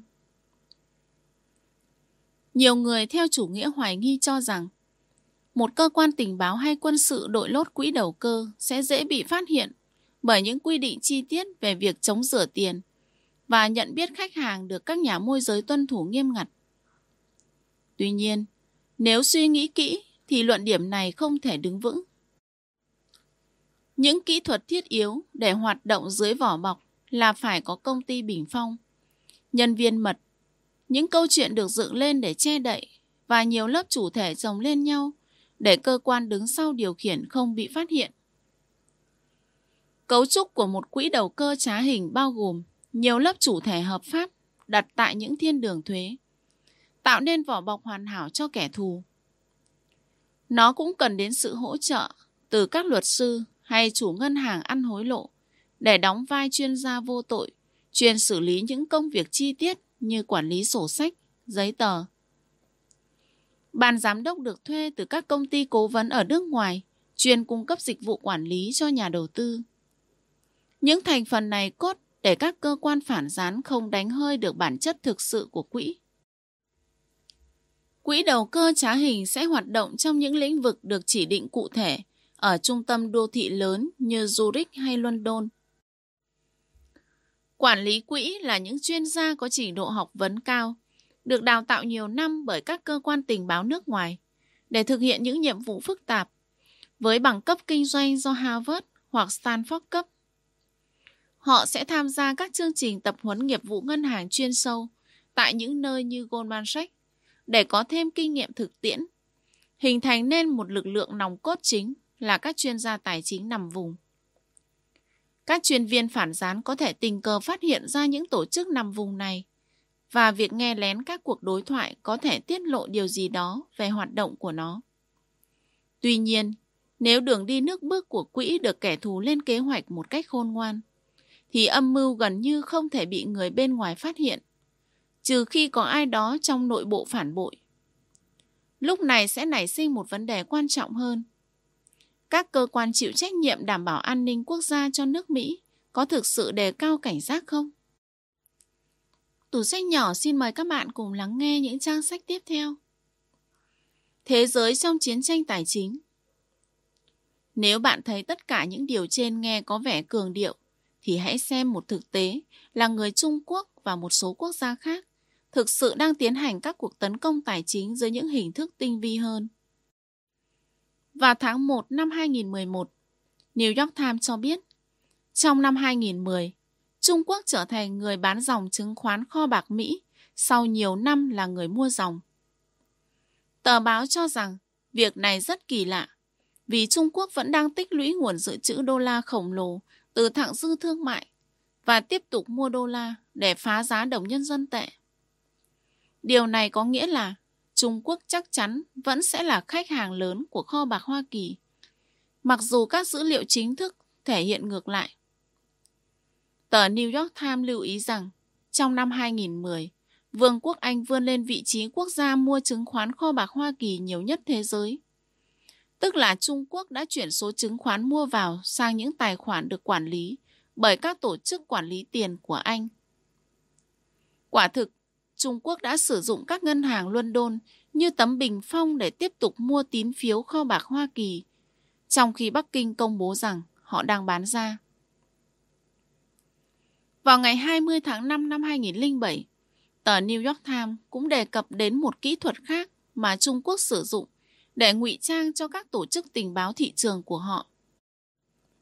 Trong bài báo của mình, Andrew Sorkin đã tiết lộ rằng Tập đoàn Đầu tư Trung Quốc, viết tắt là CIC, một quỹ đầu tư của nhà nước khác, đã đồng ý mua 3 tỷ đô la cổ phiếu của Blackstone Group, công ty vốn tư nhân kín kẽ và quyền lực có trụ sở tại Mỹ. Blackstone Group được đồng sáng lập bởi Peter Peterson, một cựu quan chức cấp cao trong chính phủ Nixon. Sau này là chủ tịch của cả hội đồng chuyên trách các mối quan hệ nước ngoài lẫn ngân hàng dự trữ liên bang New York. Và Stephen Chapman, một siêu tỷ phú nổi tiếng với bữa tiệc sinh nhật 60 tuổi ở Park Avenue, New York vào ngày 13 tháng 2 năm 2007. Chỉ vài tháng trước thương vụ giữa Blackstone và CIC. Bữa tiệc có màn trình diễn kéo dài 30 phút của Rod Stewart và người ta nói rằng thù lao của ngôi sao này là một triệu đô la. Như vậy, Trung Quốc đã mua được ghế VIP trong bữa tiệc Blackstone, nghiễm nhiên tiếp cận với cấp quản lý cao nhất và có thể góp vốn vào những thương vụ còn giang dở. Tháng 6 năm 2007, không lâu trước khi các thị trường vốn toàn cầu bắt đầu sụp đổ, dẫn đến cuộc khủng hoảng năm 2008, Schwabman nói về phong cách đàm phán của mình như sau. Tôi muốn chiến tranh, chứ không phải mấy cuộc đối đầu lẻ tẻ. Tôi luôn nghĩ xem, dùng cái gì thì giết được đối thủ. Schwabman đang nói đến thị trường tài chính truyền thống, chứ hoàn toàn không nghĩ đến một cuộc chiến tranh thực sự với súng ống bom đạn. Tuy nhiên, ông ta vốn đã là con tốt trong một cuộc chiến tài chính ở quy mô lớn hơn nhiều so với thứ mà tầm nhìn thiển cận của ông ta thấy được. Những công dân toàn cầu tự xưng như Schwabman, người chỉ coi New York như một trạm dừng trong hành trình từ Davos đến Dalian. Có thể nghĩ rằng chiến tranh thực sự chỉ là chuyện quá khứ, là dĩ vãng xa xôi. Những quan điểm tương tự như vậy đã có từ cuối những năm 1920. Ngay cả khi nhiều sự kiện cho thấy thế giới đang chuẩn bị bước vào cuộc chiến tranh lớn nhất trong lịch sử. Các nhà phân tích vui mừng trước việc thương vụ CIC Blackstone cho rằng Trung Quốc sẵn sàng dùng nguồn dự trữ khổng lồ của mình để hoạt động bên ngoài Trung Quốc. Nhưng việc chú trọng đến dòng tiền chảy ra khỏi Trung Quốc này đã phớt lờ dòng thông tin chảy vào quốc gia đó. Thật ngây thơ khi không tính đến việc thông tin về mọi hoạt động bên trong bộ máy thương lượng hùng mạnh nhất Hoa Kỳ đang được chuyển về cho các ủy viên Bộ Chính trị của Đảng Cộng sản Trung Quốc. Các đội thẩm định đầu tư của Trung Quốc sẽ nghiên cứu những thông tin mật về các thương vụ họ muốn tìm hiểu, thậm chí là cả những thương vụ còn chưa kết thúc. Cái giá 3 tỷ đô la trông thì có vẻ nhiều đối với Stratman, nhưng nó chỉ bằng 1 phần 10 của 1% dự trữ mà Trung Quốc có. Tương tự như chuyện bạn đánh rơi một xu khi đang sở hữu tấm ngân phiếu 100 đô la vậy. Việc Trung Quốc tiếp cận được Stratman và thâm nhập vào Blackstone là một bước quan trọng trong kế hoạch làm bá chủ khu vực Đông Á và đối đầu với Hoa Kỳ. Tất nhiên, kênh thông tin nào cũng có hai chiều và những công ty như Blackstone cũng cung cấp cho các cơ quan tình báo Hoa Kỳ nhiều hiểu biết về năng lực và dự tính của người Trung Quốc. Mỹ không phải là mục tiêu tiềm năng duy nhất cho chiến tranh tài chính của Trung Quốc.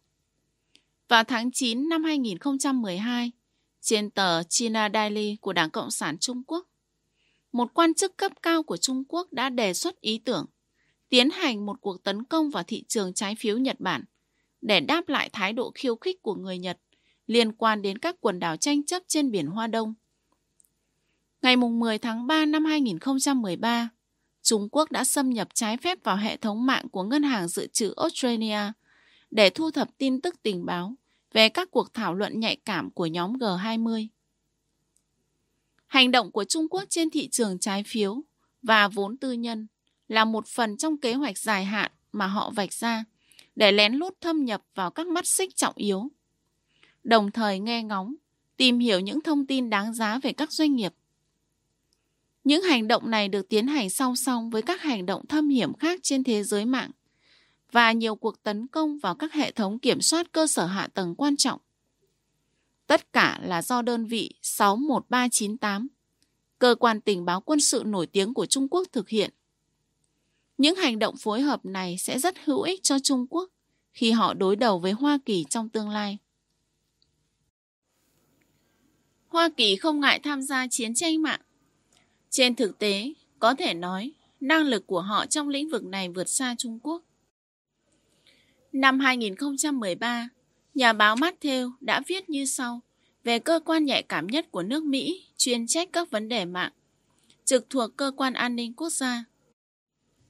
Một đơn vị tuyệt mật của cơ quan an ninh quốc gia, viết tắt là NSA, có tên là Văn phòng các chiến dịch truy cập thông tin đặc biệt, viết tắt là TAO, đã thâm nhập thành công vào hệ thống máy tính và viễn thông của Trung Quốc trong gần 15 năm qua thu thập được một số thông tin tình báo hữu ích nhất và tin cậy nhất về những sự việc đang diễn ra bên trong nước Cộng hòa Nhân dân Trung Hoa. Để ra vào những nơi làm việc đặc biệt của TAO, bên trong khu phức hợp của NSA, phải có quyền an ninh đặc biệt. Cánh cửa dẫn vào trung tâm tác chiến siêu hiện đại của đơn vị được bảo vệ bởi các nhân viên an ninh có vũ trang.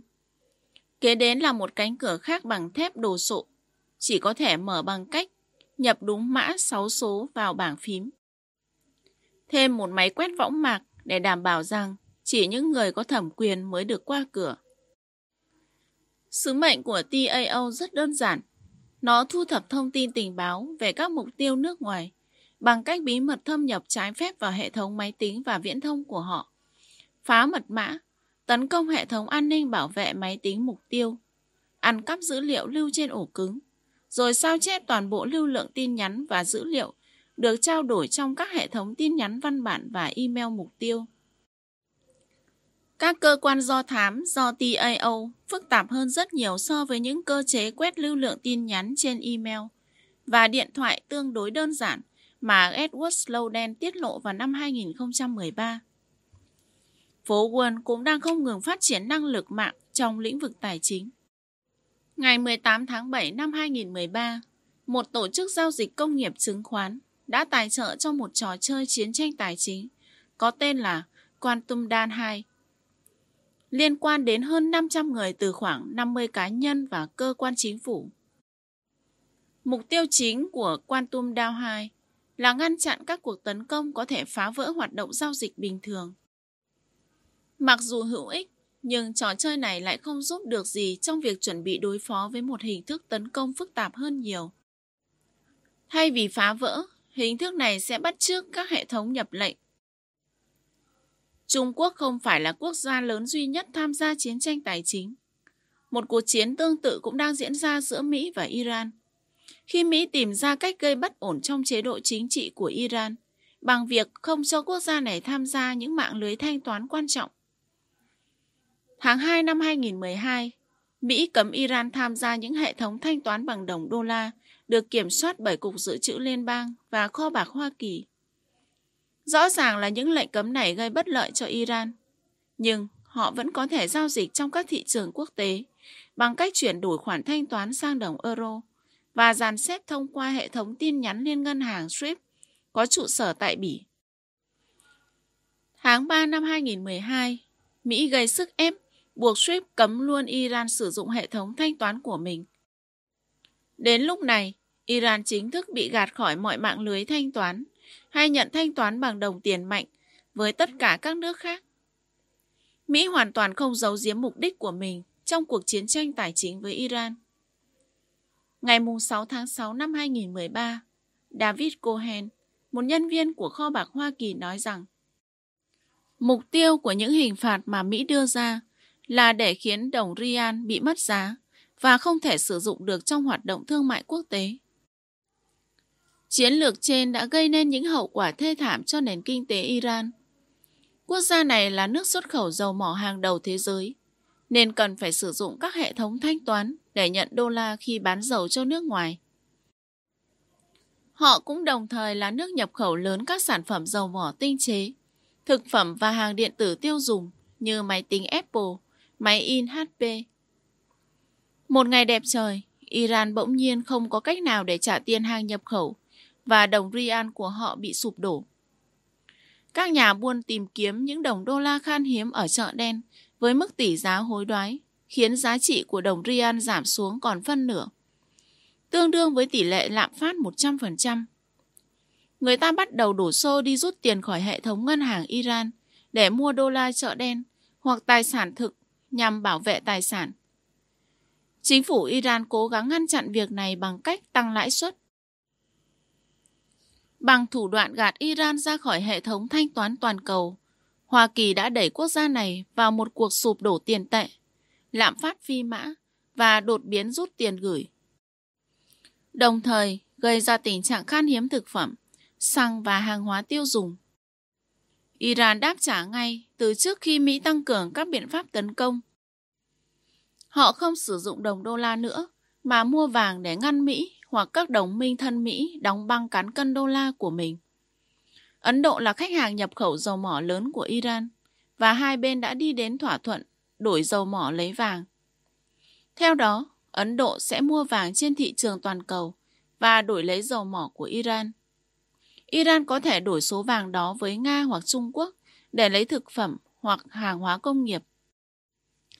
Trước tình cảnh phải đối mặt với những hình phạt tài chính nghiêm trọng, Iran một lần nữa chứng minh rằng vàng là tiền và loại tiền này hiệu quả mọi nơi mọi lúc.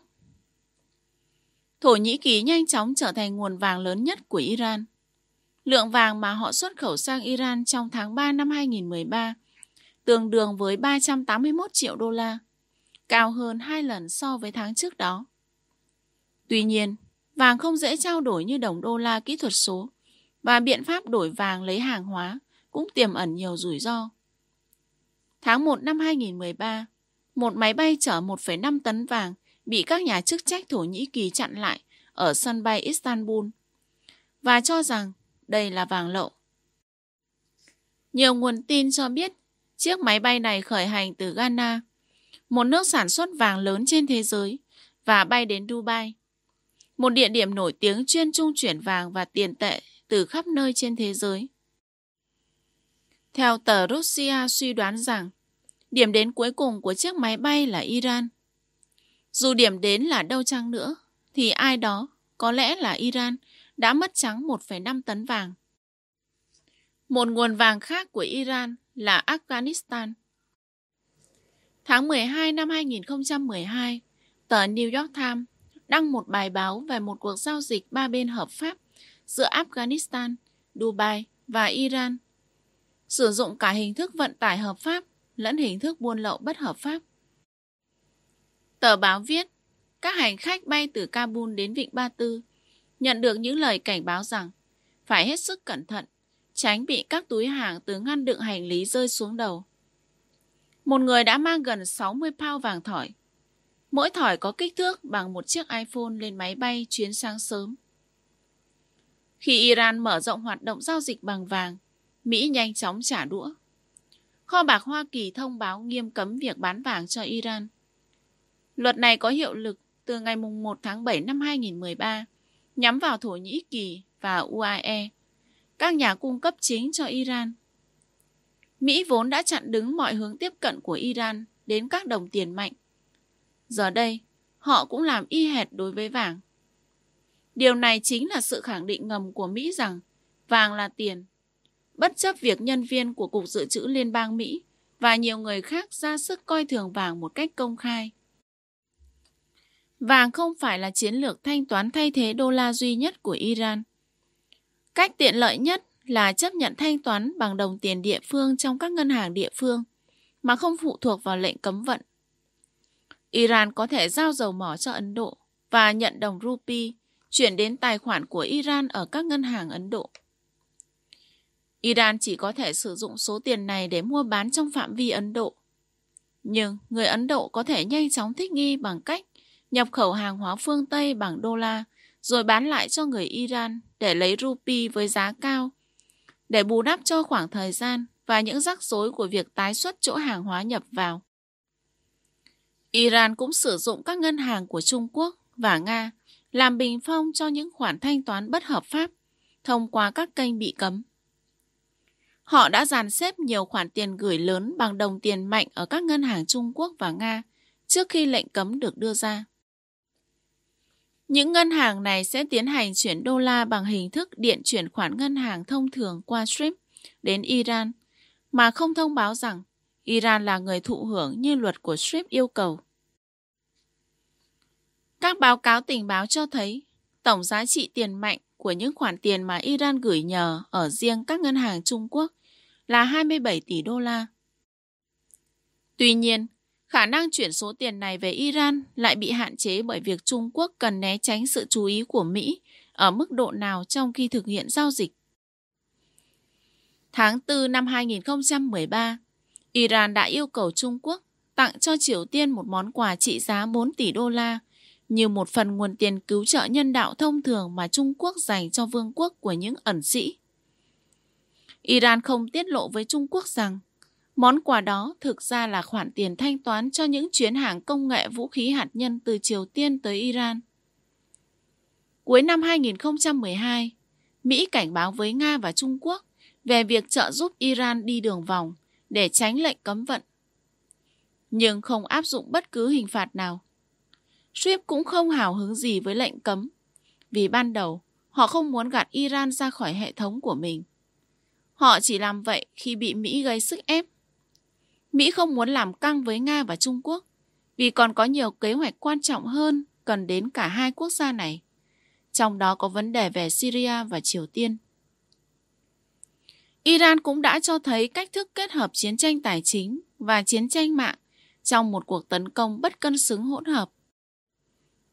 Tháng 5 năm 2013, các hacker của Iran đã chiếm quyền truy cập những hệ thống phần mềm mà các công ty năng lượng sử dụng để kiểm soát các đường ống dẫn dầu và khí ga thiên nhiên trên khắp thế giới.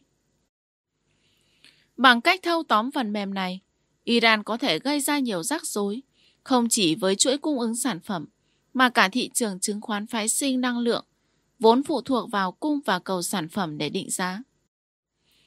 Những nỗ lực này được các nhân viên chính phủ Mỹ mô tả như các sứ mệnh do thám và tiềm ẩn mối nguy khôn lường.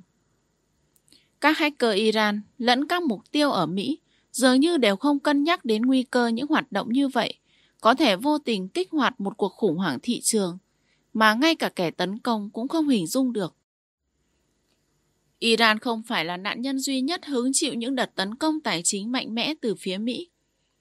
Lệnh trừng phạt kinh tế mà Mỹ dành cho Syria cũng khiến đồng pound của nước này giảm 66% giá trị trong vòng 12 tháng. Từ tháng 7 năm 2012 đến tháng 7 năm 2013. Kết quả là tỷ lệ lạm phát hàng năm của Syria tăng lên đến 200%. Chính phủ Syria buộc phải sử dụng tiền tệ của ba nước đồng minh chính là đồng Rial của Iran, đồng Rúp của Nga và đồng nhân dân tệ của Trung Quốc.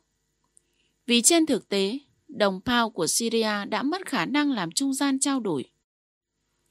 Đến cuối năm 2013, những thiệt hại kinh tế của Iran đã dẫn đến một thỏa thuận giữa Tổng thống Mỹ Obama và Tổng thống Iran Hassan Rouhani. Theo đó, Mỹ sẽ nhẹ tay hơn, còn Iran sẽ nhượng bộ trong các chương trình làm giàu uranium. Nền kinh tế của Iran đã hứng chịu các lệnh trừng phạt của Mỹ mà không sụp đổ. Hai bên gặp nhau trên bàn đàm phán. Sau đó, lệnh trừng phạt đối với hoạt động mua vàng của Iran được gỡ bỏ, cho phép nước này tích trữ vàng bằng số đô la thu được từ việc bán dầu mỏ. Tổng thống Obama đã nói rằng, mặc dù lệnh trừng phạt đã được nới lỏng, nhưng Mỹ vẫn có thể áp dụng lại nếu Iran không thực hiện lời hứa thu hẹp phạm vi của những chương trình hạt nhân mà họ đang triển khai. Dù sao thì trước mắt, Iran đã chiến đấu với Hoa Kỳ để đạt được một thỏa thuận ngừng bắn trong cuộc chiến tranh tài chính, bất chấp những thiệt hại khổng lồ mà nền kinh tế của họ đã phải hứng chịu. Cuộc chiến tranh tài chính giữa Mỹ và Iran năm 2012-2013 minh họa cách những quốc gia vốn không thể đối đầu với Mỹ về mặt quân sự có thể chiến đấu kiên cường như thế nào trên mặt trận tài chính và điện tử. Nếu Mỹ có đồng minh là châu Âu và Thổ Nhĩ Kỳ, thì Iran cũng có Nga, Trung Quốc và Ấn Độ. Ba nước này tuyên bố rộng rãi về ý định xây dựng các hệ thống thanh toán và ngân hàng mới không dựa trên đồng đô la. Dubai đứng ở giữa đáp ứng nhu cầu của cả hai bên.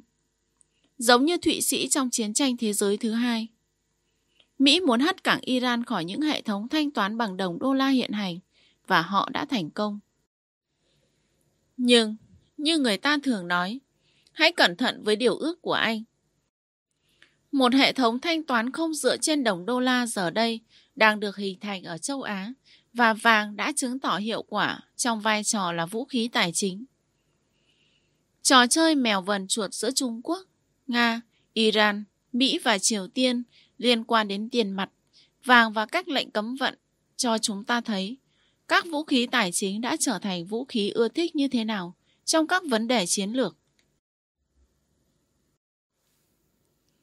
Tủ sách nhỏ xin mời các bạn cùng lắng nghe những trang sách tiếp theo. Mối quan hệ tài chính mạng Văn phòng của Andy Masan không phải nơi duy nhất quan tâm đến chiến tranh tài chính. Cuối tháng 9 năm 2012, Vương quốc Bahrain chủ trì một hội nghị kín. Chỉ có những chuyên gia tiền tệ quốc tế nhận được thư mời đến thảo luận về địa chính trị của tiền tệ và dự trữ. Hội nghị này bao gồm một buổi diễn tập kéo dài 3 ngày về các kịch bản như sự sụp đổ của đồng đô la Mỹ, sự trỗi dậy của các đồng tiền dự trữ ở khu vực như đồng nhân dân tệ của Trung Quốc và đồng rúp của Nga. Thành phần tham dự gồm các nhà làm luật châu Âu, học giả hàng đầu, nhà báo nổi tiếng và chuyên gia về thị trường vốn. Vào ngày 12 tháng 10 năm 2012, Liên đoàn các nhà khoa học Mỹ tổ chức một trò chơi chiến tranh tài chính ở Washington với các kịch bản về một cuộc chiến quân sự giữa Israel và Iran. Các thành viên nhận được những kịch bản chiến tranh quân sự truyền thống.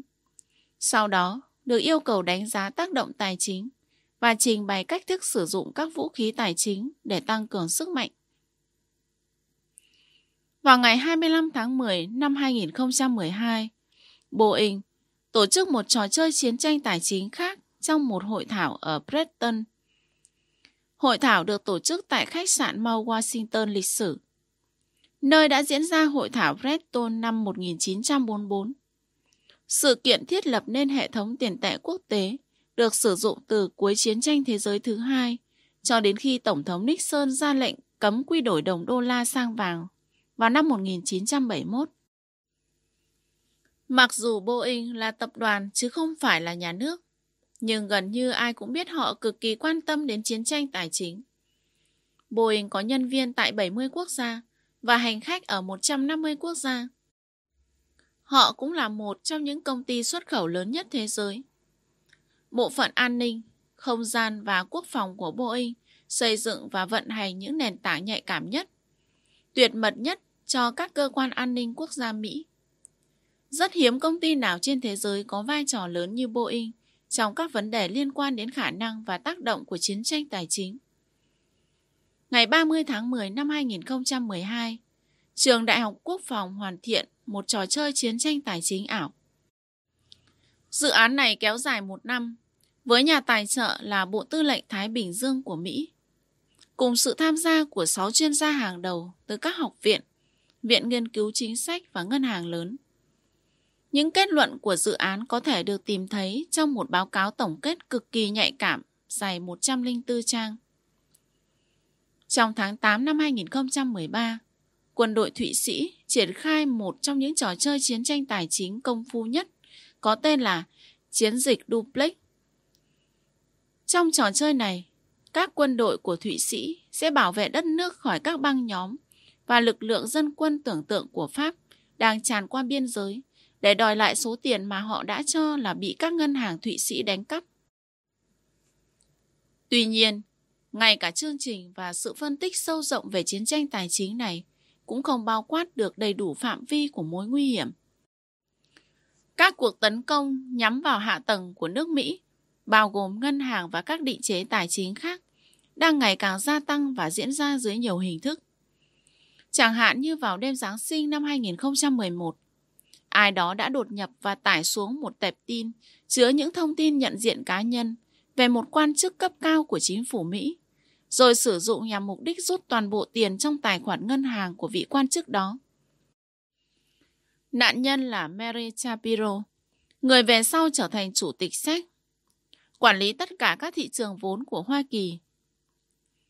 Ngày 23 tháng 4 năm 2013, một tài khoản Twitter do Hiệp hội Báo chí Quản lý cũng bị hack để phát tán một thông tin bịa đặt rằng Nhà Trắng đã trở thành mục tiêu của một cuộc tấn công khủng bố và rằng Tổng thống Obama đã bị thương. Thông tin giả này xuất hiện chỉ vài ngày sau vụ đánh bom khủng bố tại Boston. Theo sau đó là cuộc săn đuổi và đấu súng quyết liệt giữa cảnh sát với những kẻ đánh bom. Chỉ số công nghiệp Dow Jones ngày lập tức giảm hơn 140 điểm thổi bay 136 tỷ đô la tài sản trong nháy mắt trước khi hồi phục nhờ việc xác định thông tin trên là giả mạo. Quân đội điện tử Syria, một nhóm hacker thân Syria do Iran chống lưng, đã đứng ra nhận trách nhiệm trong vụ tấn công thành công của chúng. Và phản ứng của thị trường cho thấy các thị trường vô cùng nhạy cảm, dễ dàng sụp đổ và bị thao túng bởi nhiều phương tiện khác nhau. Đây là thông tin cực kỳ tuyệt vời cho những kẻ đang có ý định tấn công vào nước Mỹ. Những sự kiện trên đều chỉ là một dạng thức tấn công tài chính nguy hiểm nhất, kết hợp giữa các cuộc tấn công mạng với chiến tranh tài chính để tăng cường sức mạnh cho nhau. Trong trường hợp này, mục đích của một cuộc tấn công mạng không phải là để vô hiệu hóa các thị trường vốn ở Mỹ. Thay vào đó, những kẻ xâm lược mạng lưới quyền kiểm soát phần mềm nhập lệnh để giả mạo lệnh bán của các định chế tài chính lớn. Vụ sụp đổ tài chính có chủ định này tương tự trong kịch bản quỹ đầu cơ trá hình. Chỉ khác là không cần đến tiền mặt hay vốn. Máy tính sẽ được lập trình để bắt trước một nhà môi giới đang bị mất kiểm soát và cố gắng tống khứ hàng nghìn tỷ đô la cổ phiếu, trái phiếu và chứng khoán phái sinh. Kịch bản này là phiên bản quy mô rộng hơn và mục tiêu rõ ràng hơn của tai họa giáng xuống Nike Capital vào ngày 1 tháng 8 năm 2013.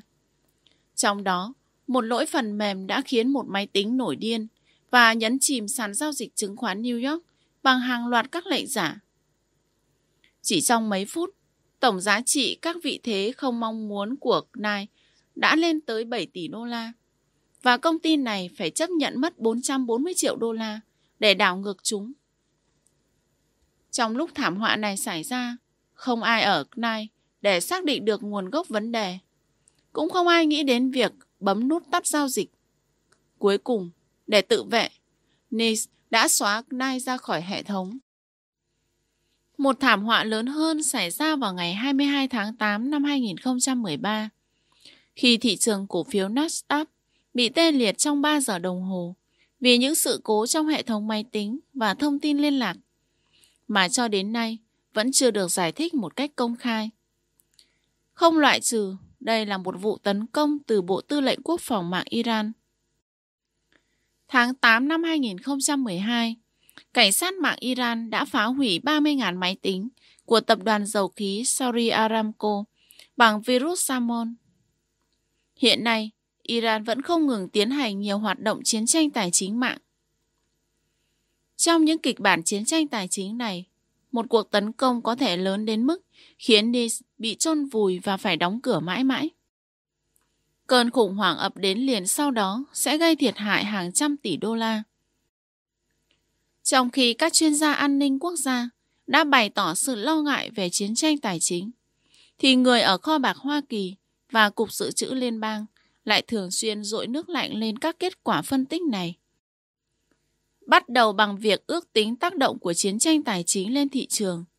Sau đó kết luận rằng Trung Quốc hoặc những nước lớn khác sẽ không bao giờ xa lầy vào đó, bởi vì nó sẽ gây ra những thiệt hại khổng lồ cho danh mục đầu tư của chính họ. Quan điểm này phản ánh một sự ngây thơ vô cùng nguy hiểm.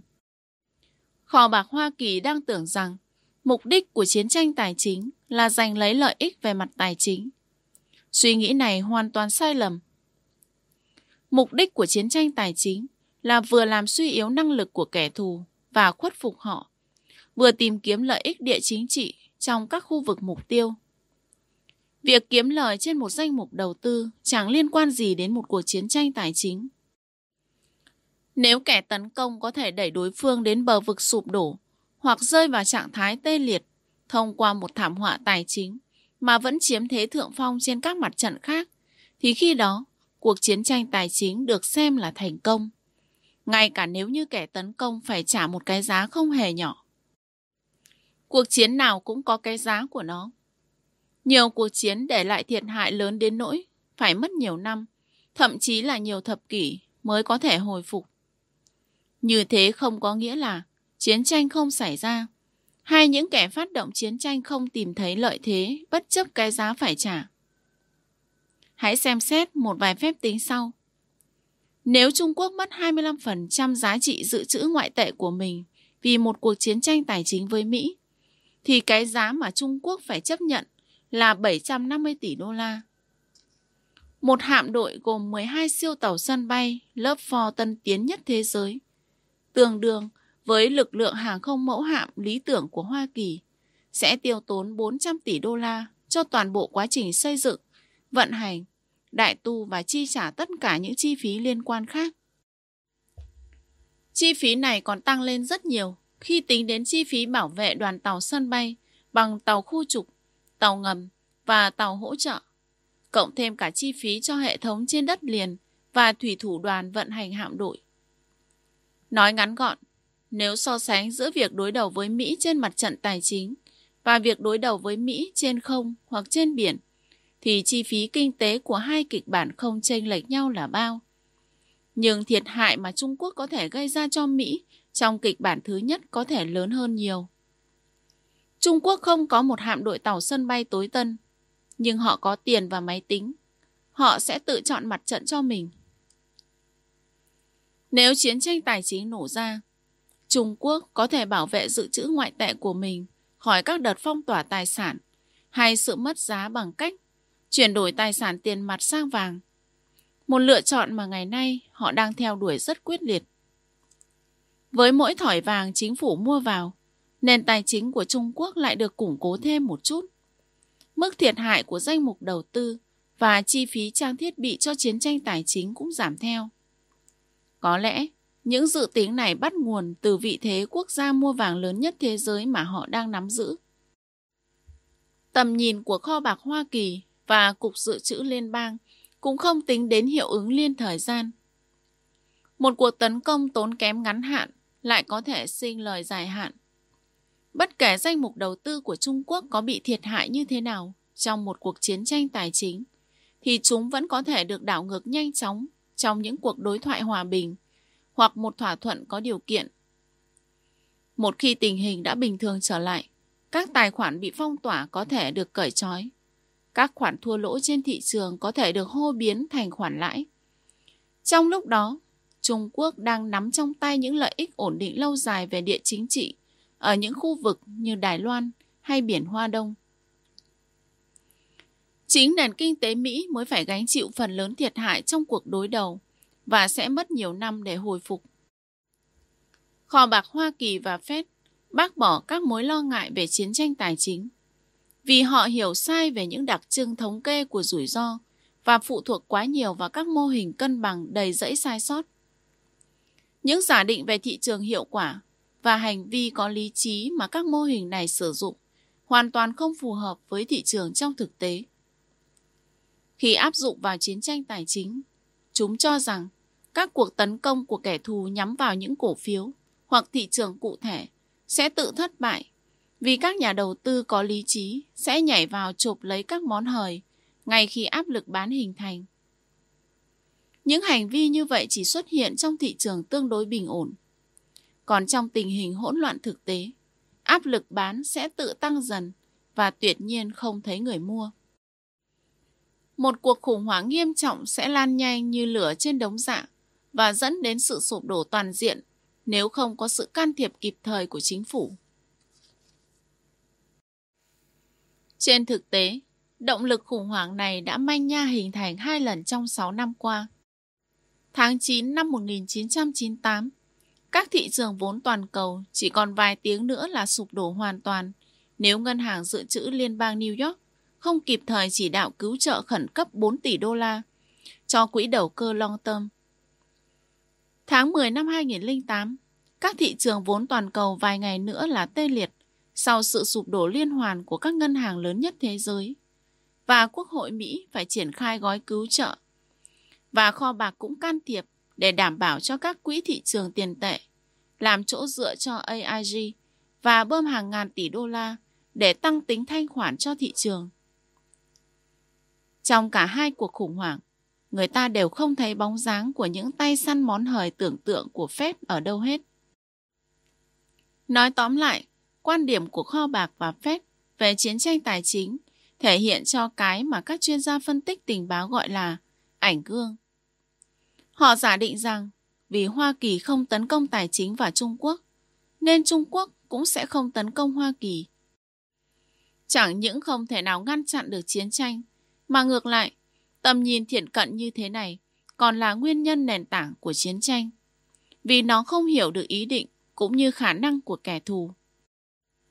Ở nơi nào có nguy cơ xảy ra chiến tranh tài chính, ở nơi đó thị trường sẽ vô cùng quan trọng đến nỗi không thể phó mặc cho kho bạc và Fed. Không nhất thiết phải xảy ra một cuộc chiến tranh tài chính thì các vũ khí tài chính mới chứng tỏ chúng là công cụ chính sách hiệu quả. Chỉ cần một quốc gia tin rằng họ đang đối mặt với một mối đe dọa nghiêm trọng. Chẳng hạn như, rất có thể Tổng thống Mỹ sẽ phải từ bỏ các hoạt động quân sự bảo vệ Đài Loan vì Trung Quốc tuyên bố rằng bất cứ hành động nào như vậy cũng sẽ dẫn đến thiệt hại hàng nghìn tỷ đô la hoặc hơn thế nữa cho nền kinh tế Mỹ. Trong kịch bản này, Đài Loan sẽ bị bỏ mặc tự xoay sở. Những vũ khí tài chính của Trung Quốc đang cản trở học thuyết chiến tranh không biển của Andy Masan. Có lẽ mối đe dọa tài chính lớn nhất chính là việc những kịch bản trên có thể vô tình thành sự thật. Giữa thập niên 1960, giữa lúc nỗi sợ về nguy cơ xảy ra chiến tranh hạt nhân và học thuyết đảm bảo tiêu diệt lẫn nhau trong chiến tranh lạnh đã lên đến đỉnh điểm. Hai bộ phim về các kịch bản chiến tranh hạt nhân giữa Mỹ và Liên Xô đã được trình chiếu. Như được thể hiện trong phim, cả hai bên đều không muốn chiến tranh, nhưng chiến tranh vẫn nổ ra do trục chặt máy tính và hành động của những sĩ quan vô tổ chức. Các thị trường vốn ngày nay tuyệt nhiên không có chế độ an toàn khi xảy ra sự cố.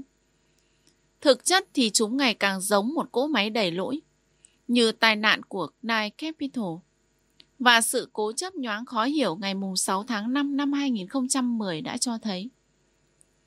Một tai nạn trong quá trình nâng cấp hay phục hồi phần mềm cũng có thể châm ngòi cho một cuộc tấn công tài chính. Các thị trường vốn đã gần như sụp đổ vào năm 1998 và năm 2008 mà không cần tới sự giúp đỡ của những nhân vật hiểm ác. Và nguy cơ xảy ra một vụ sụp đổ tương tự trong tương lai, dù vô tình hay cố ý, cũng cao đến mức đáng sợ.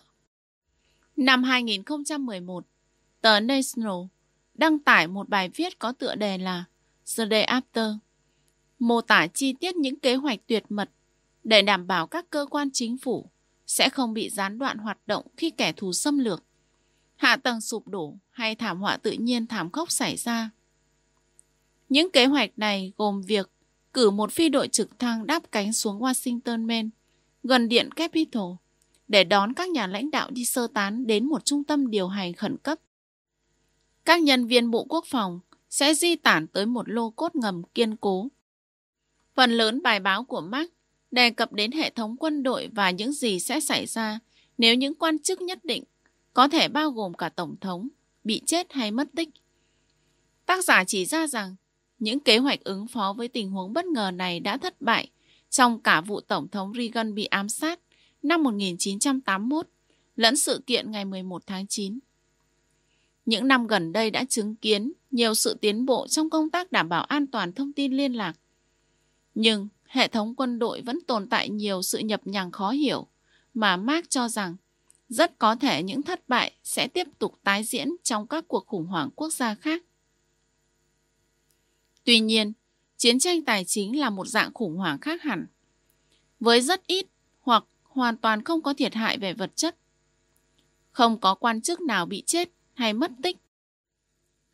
Khi cơ sở hạ tầng không bị tấn công, thông tin liên lạc sẽ hoạt động bình thường. Tuy nhiên, quốc gia chắc chắn sẽ bị tổn thương tương tự như hậu quả của một trận động đất để lại trong một thành phố lớn. Vì hàng nghìn tỷ đô la sẽ tan thành mây khói, các ngân hàng và sàn giao dịch sẽ đóng cửa, các thị trường mất tính thanh khoản, niềm tin cũng mất theo.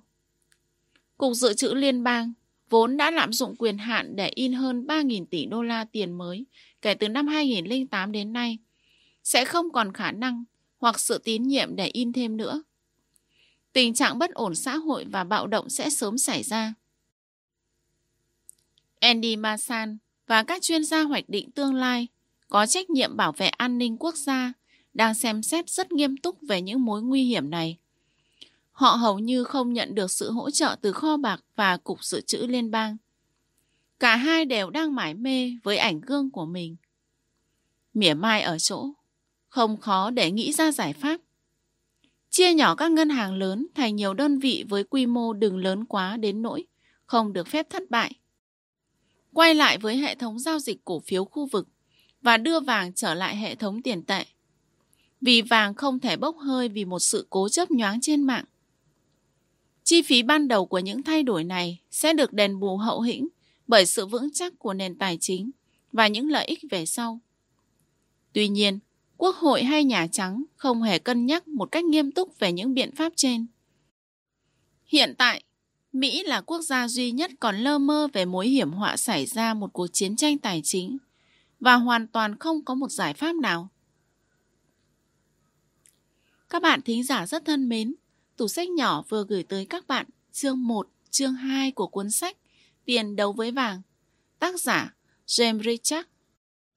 Tủ sách nhỏ xin hẹn gặp lại các bạn ở video lần sau với những chương tiếp theo của cuốn sách này. Rất mong được các bạn like và nhấn đăng ký kênh để ủng hộ cho tủ sách nhỏ nhé. Bây giờ, xin chào và hẹn gặp lại các bạn.